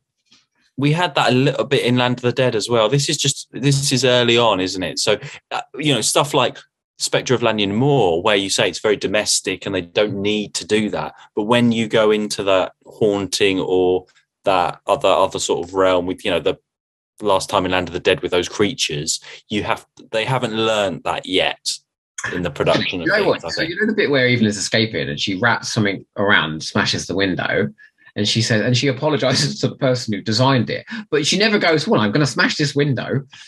No. And then later on, uh, Archibald Flint goes to her, "I didn't think you had it in you to to smash a priceless window." And I'm thinking, if that's how you do it, that's how that's like reasonable, crafted dialogue, you know. Anyway, it's a small point, but I do on audio. What do you have? You've got the sound design, the music, and the dialogue. Like those are the three things. Those are your tools in audio. Hmm. Sorry. but I, I still say this is still one of my favourites as well. Up there with Spectre of Lanyon Moor. This is my, and I've got here as well, um, Liz Sutherland, who played Alison in this. I've got here, look, dear Mark, my first ever autograph. Oh my god, that's so. I was first in the queue. I was first in the queue. So I looked her up and I thought, what has she done since? I've got her first autograph. I had a look on IMDb just to see what um, what she's done. She's been uh, she had a part in Doctors, EastEnders, Holby City. She does a lot of video game voiceovers. Um, that's about it, really. But um, I've got her first stunning CV there. Stunning. And she's done Winter for the Adept, which is the top, toppest thing she's done. And I can't. I'm talking like peril there. Spiffing. Mama and Papa have abandoned me here in the school. Actually, no, that's one thing as well. It's set in 1963, which uh, you don't. I, I feel like it, it. It sounds like it's a little bit more. You don't think it's that modern for some reason because they're in the middle of nowhere. I, okay, there's a helicopter and a radio. It didn't sound like 60s to me. I thought it sounded modern. This one. Oh, I thought it was older. I think I feel, I feel like it was like 30s or 40s in my head. That's interesting. Probably because of Miss Tremaine. Yeah, maybe, maybe. I am here to Uh, purify your spirits. so good. but like, you know what, right? Take it uh, uh like taken as a whole, I said this has got a brilliantly vivid setting, great set pieces, Nyssa solo, wonderfully OTT characters and performances. They were all my goods. My bads were crappy monsters, and they they, really are. There's a bit where like um there's two of them talking together, and they've got this kind of voices like this, and she does a bit like this. like, what is going on now? quite like their voices. I thought it was quite. Um, when you hear it on an earphones, it's all a bit squelchy. And and speaking of which, talking about spillagers, we have drawn what we think the spillagers look like. So we had a little bit of a disagreement because. Didn't you say the spillagers was on the front? Who's this supposed to be on the front? This is the spirit, yeah. Not I. I thought it might have been a spillager. I think it is a spillager, isn't it? oh no! Or is it the poltergeist? I think that's the poltergeist. What? That's Harding, isn't it? No, because he's a man. He's just a bloke. Okay, I'm really confused. Anyway, we've drawn what we think the spillagers look like. And I think mine is probably the more accurate. Mine is based on Peter Jurasik's spillager. Oh, okay. Mine is the, the Queen Empress. Can we just say about Peter Jurasik actually? So he was from Babylon 5, and he's the one who had that sort of spiky hair thing like that round.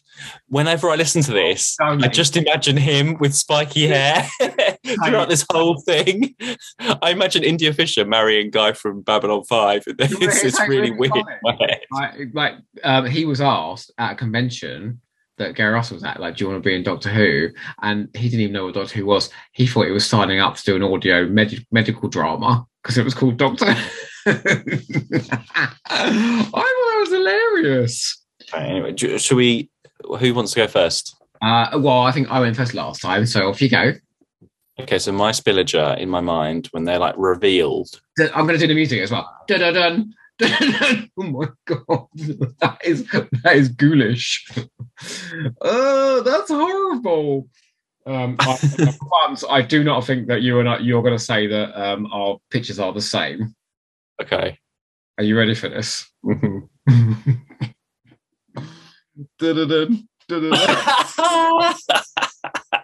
What the hell is that? Okay, so if you could just What the hell is that? at the top there, I put look, they are relations of the aliens from Morphoton from Keys of Marinus. That's why they got the eyes. Um, They've got look, look, scary teeth. Mm. They've got this hairy sort of bulbous body. That's so they're Oh. so good. They're so good in the snow because it's a snowy setting. You know. Is that their body, that big blobby round thing as well? Yeah, that's the body there, like the ball sack. But it's really hairy because it's in the snow, and then it's got scary eyes and teeth. Woo. Well, I can't imagine Miss Maupassant turning into that. This is Miss Maupassant. My little pigeons. we are invading. no, no, it cannot be. you think we're in Simpatico this time? oh my god! God, imagine these two making. No, I imagine a bit more human. I imagine sort of sort of humany with their and their skin comes off, you know, and it's all a You know bit. what? like I feel that. like when our art gallery goes up, I think this will take pride of place. This picture, picture. You know. Shall we um, show Andrew Cartmel and then he can decide which one looks more like a Or spillager? we'll enter it into the Rusty Davies next designer monster competition. It might be in, in an episode. Yeah, Hmm. there we go. Um, well, I um I sorry, I do have a few more facts for you. oh yeah, please.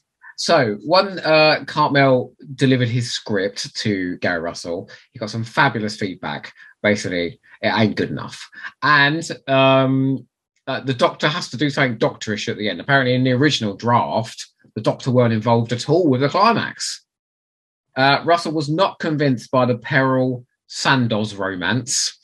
Um, and so he I, wanted do you know what? I'm not. I'm not anyway. In, I'm not really in this. in it. Well. Only because I imagine him as Babylon Five man. But Maybe she likes playing with his strange hair. Well, and also as well, like they specifically state, don't they, that Alison is 16 and Peril is 19. And I think that was the line that was added to make this a bit more. Because if it was an old man and a 16 year old, that's weird. That's going back to Bernice series one again with Duran and Emil.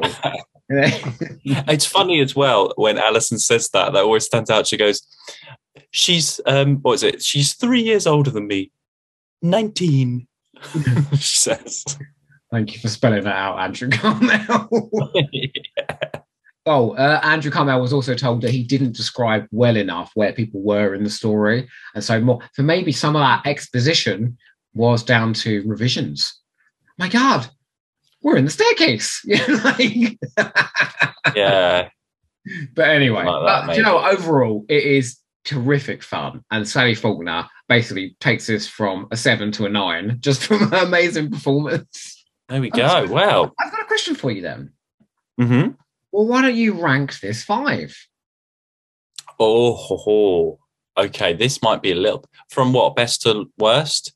Uh, no, worst to best. Let's go up. Worst. worst to best. This is tough because this is a lot of my favorites are here. A lot of my favorite. Okay, so worst. Okay, Red Dawn, Marian Conspiracy, What? Go on. You're Genocide Machine. Oh, whatever. Genocide Machine is better than Americans. Oh man, go on. Oh, this is tough. This is so tough because this top these two. I don't know what. to- Winter for the Adept, Spectre of Lanyon Moor. Wow, I didn't think you was going to say that. Oh, those two, those top two are interchangeable though. The I really, I mean, even Red Dawn, I just love this batch. Is just the the oh. best For of the me, best. It's the next batch. I love the next batch. Um, okay, I, I would say Red Dawn bottom. Very boring. Well, competent, not boring. But next up, Genocide Machine, for sure. Sophie Aldred, unfortunately, she dives that down to the bottom. Followed by Winter for the Adept, followed by Spectre of Lanyon Moor, and right at the top, the Marian Conspiracy is, yeah.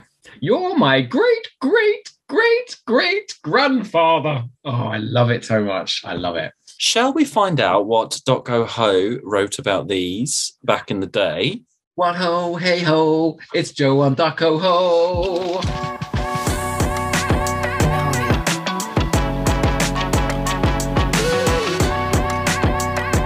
Oho seems to think that this is uh, the Marian conspiracy is where Colin Baker really comes into his own with the audios. Well, I think you you haven't changed on this one at all. I think you because you love Evelyn and you love the Sixth Doctor. I think it's ten out of ten. I bet you gave it ten out of ten. One of the best companion introductions ever, Doc Oho says about Evelyn Smythe. Oh, Anne Reid gives a commanding performance as Queen Mary, in turns pitiable, compelling, compassionate, thoughtful, and terrifying. Did you mention Jo Castleton in your original review before you knew how amazing she was? Um, unfortunately, I did not know. Standout performance was entirely for Queen Mary, I'm afraid.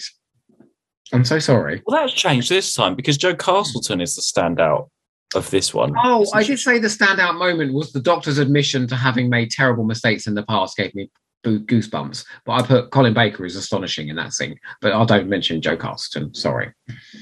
Jo Castleton overlooked for all of her life. all of her life. I'm sure other half don't think that. The genocide machine. Oh, I say, look, I, I give each section like uh, a name. So uh, uh, the Seventh Doctor section is always the real McCoy, and I say, oh dear, and it was all going so well. McCoy is really good at playing it quiet, but when he's asked to play righteous anger, like he does throughout this tale, it all falls to pieces. I disagree with that now. I said earlier, I thought he was fantastic in the scenes where he was, you know, that's one of the most vile things I've ever seen in my life, you know. Let's see what I have to say about uh, Sophie Aldred as Ace. A very poor outing for Ace, and the first step into the descent of her reputation. Sophie Aldred is, by all accounts, a wonderful woman, and she has never shied away from Doctor Who, even after it was cancelled. And she worked wonders in season 25 and 26. However, acting on audio is definitely not her forte. And after a brief taster of it in The Fearmonger, here is a whole story of her shouting and screaming poor dialogue like a kid in a sweet shop without any money. Uh, I still agree with that. It's true though. It is, it is overwritten a quite a bit in. Yeah, yeah, it is. I gave this story a three out of ten and said a hugely disappointing retr- return trip for the Daleks. Would you give it a three now? Would it be a bit higher now? Yeah, I'd give it like a six now. I think I, I think uh, over. I think a lot of these stories in this bunch I've bumped up because I seem to remember I gave Winter for the Adept a seven, and I'd probably give it uh, an eight now. So, mm. so moving on to Red Dawn, uh, I give the standout performance to Nicola Bryan. Rarely given the kudos she deserves, she approaches the less than stellar material in Red Dawn with real gusto and proves Peri to be the best thing about it. Oh my god! Is- You actually listened to the right story there. Hello.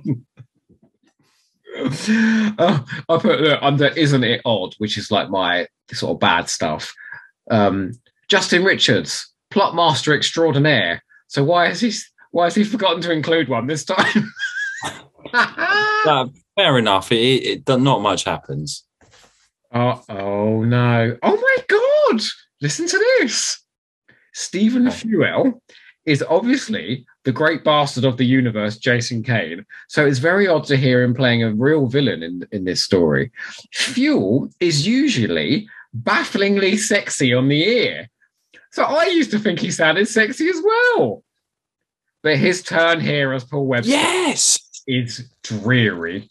I say He's obviously the bad guy, and it's ah. obviously obvious he will be stopped. So, the Spectre of Lanyon Moor, I say that uh, can you imagine if the Doctor had had this sort of development on TV, Colin Baker's Doctor?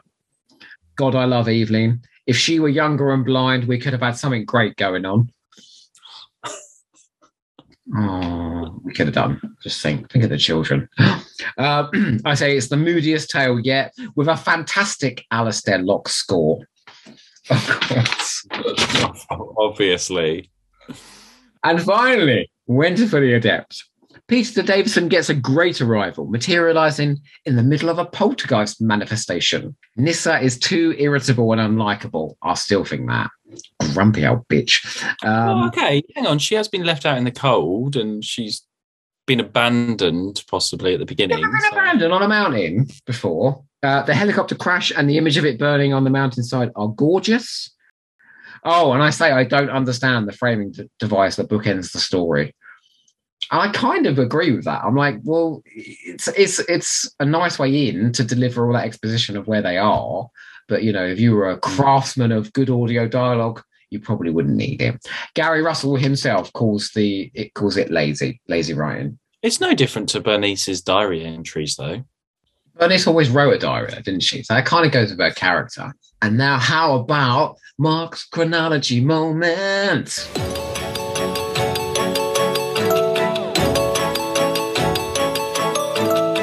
we are getting into it a bit more now. Now we're building up the the Doctor Who story. So let's start off with Marian Conspiracy.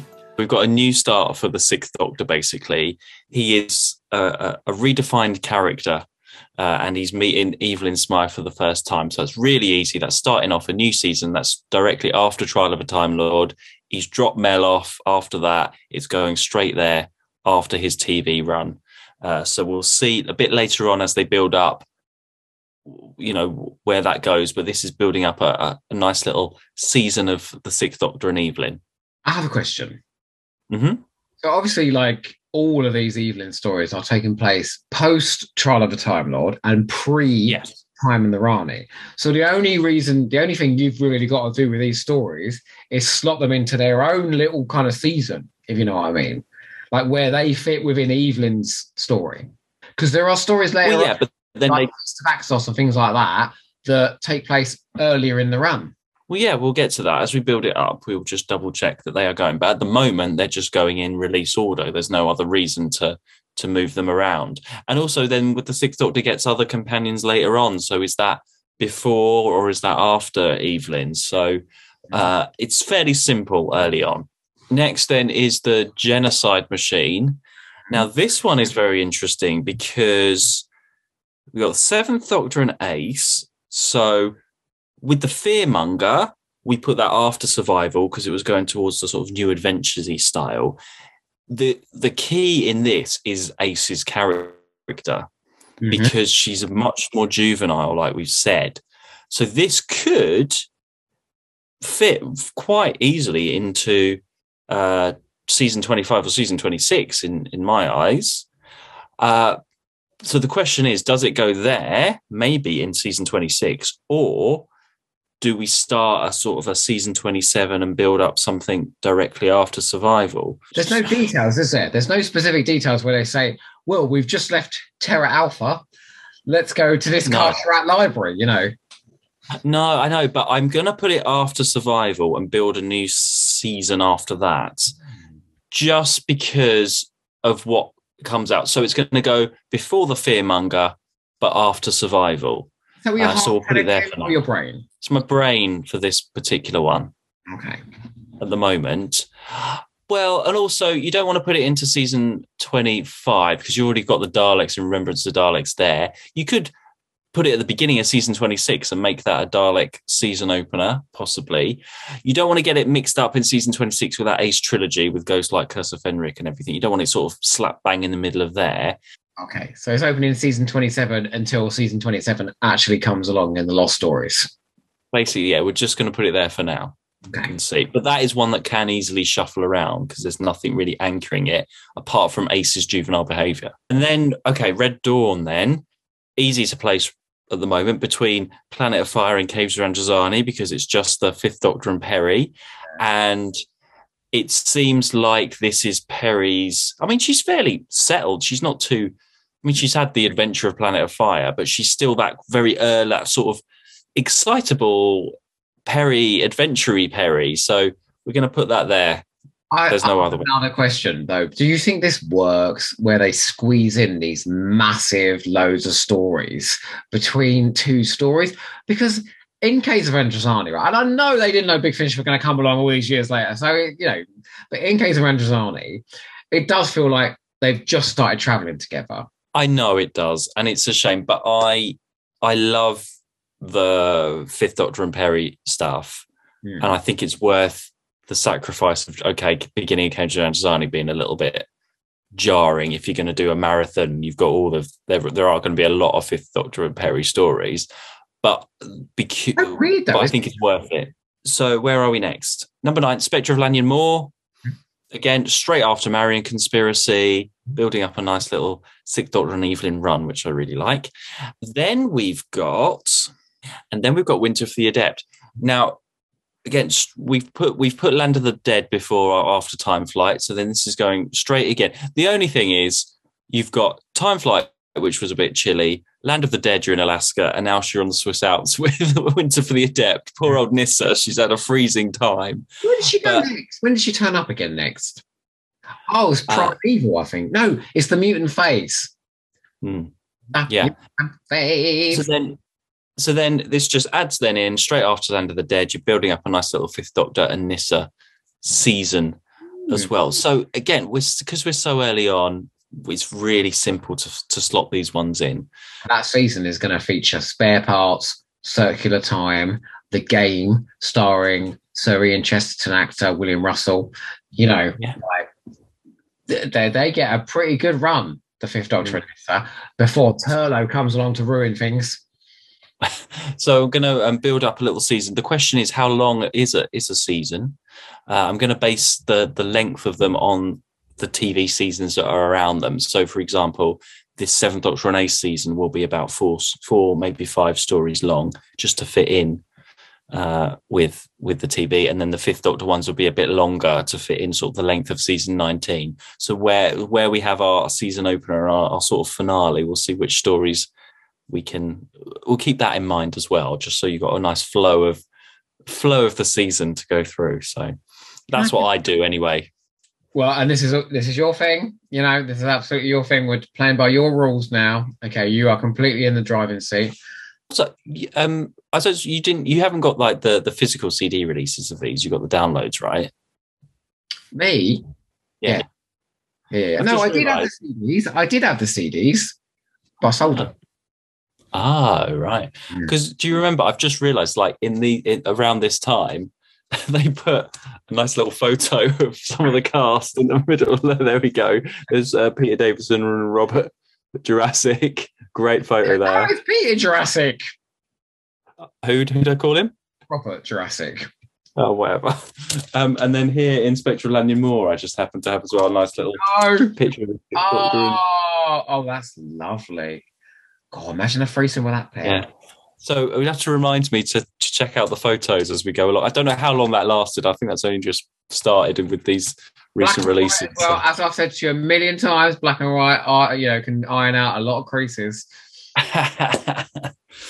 um, well, all we've got now left to do is our quiz of the of the episode. Can I do it this So off you go. time for oral audacity.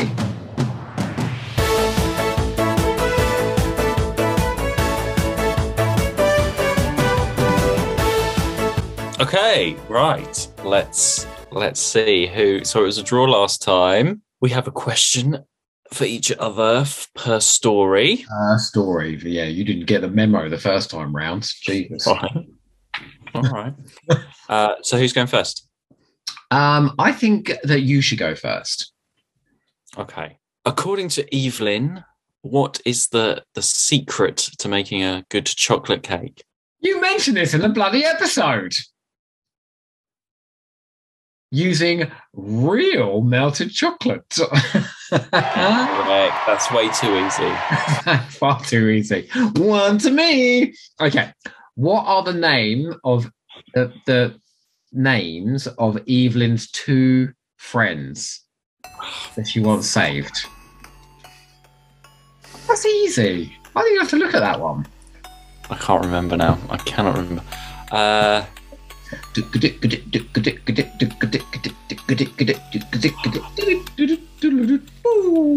Tom, Thomas? Oh, I don't think you're going to get it, I'm afraid. Oh, what is it? The correct answer is William Leaf and George Crow. Oh, of course, of course. Leave her alone, George Crow. The Daleks count in rels, as they usually do in this. Uh, but according to the TARDIS uh, Wikipedia, how long is a rel?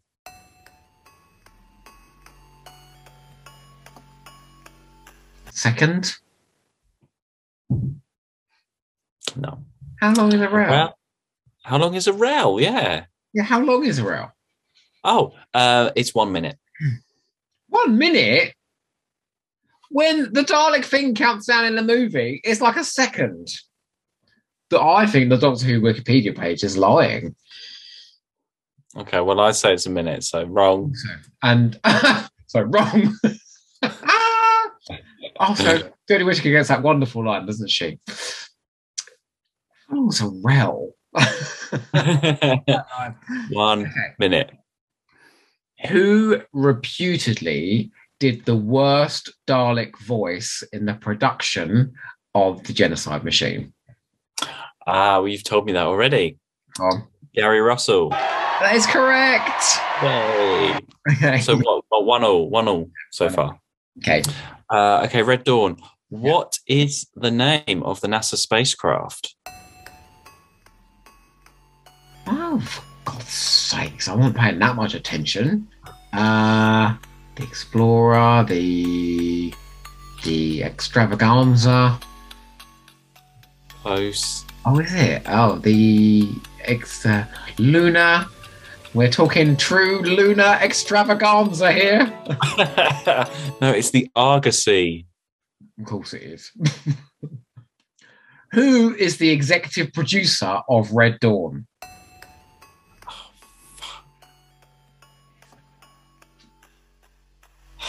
You really swear a lot when you do this quiz. Because I know it's there somewhere. I just can't. Uh, Stephen Fewell. it's Jacqueline Rayner. Oh, I thought you meant in the story. I'm the executive producer. Wrong. Okay, can you spell the word fogou? F O G O U. Yes, there we go. That's kind of easy. I know it I was, but that. Spelling. Yeah, great. I'm going to do that next time. Okay. So in Spectre of Lanyon War, the Doctor, uh, Sixth Doctor, appears with the Brigadier, and Colin Baker appears with Nicholas Courtney on audio. Which other stories allowed doctors, uh, sorry, Doctor actors to appear alongside Nicholas Courtney? I'm going to need two, please.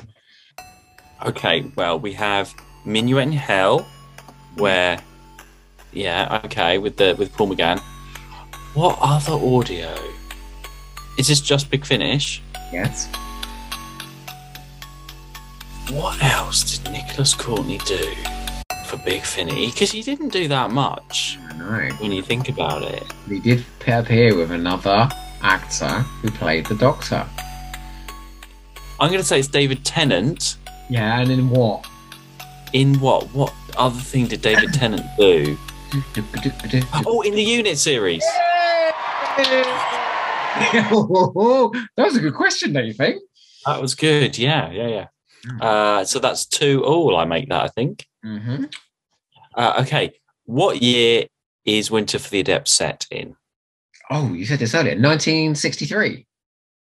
Yes. Oh, I should have said it earlier, but You keep doing that, dropping and then saying. Well, no, so so you and our, our viewers can pick up and help, you know, and Oh. get some information and remember it's for all of us here, Well, I'm not simple, you know. I don't need help. I'm pretty proficient with the details. well, my question is not as easy, I'm afraid. What is the name of the school in Winter for the Adept?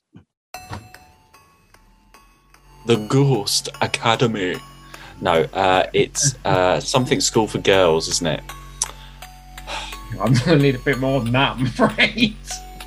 Finishing school for girls in the Swiss Alps are the something boarding home for girls. Oh, I don't know. The Miss Tremaine boarding girls. I don't know. Unfortunately, I did not write down the answer, but I know that is not the right answer. What is the answer? I don't know. well, did they actually say it? Yeah, she says. I'll just see if it's in the CD. Oh, it's the Tremaine School. Did you say that? I don't think you really said that, actually. I said it's Miss Tremaine's school. Okay, that is correct. Yay! That's three all. three, three all, is it? Yeah. Oh, another draw. Oh my god, we are as good as each other. We'll have to make the questions harder, I think. Yeah, I'm gonna go for like. Uh, so what uh, stories we've got in the third one? Like in the holy. Okay, well, I'll, I'll tell everyone. the population of the made-up world? You know, how many people died in the eruption of Pompeii? Something like that. Yeah, yeah. Okay.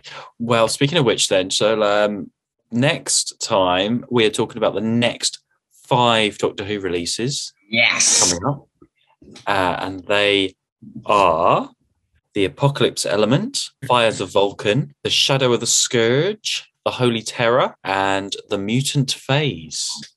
The mutant phase. so that yeah, and uh, we'll see how the how the range continues to to grow. That a mixed bag for me for those ones. But until then, remember, and I never forget this. what we saying? Finish big.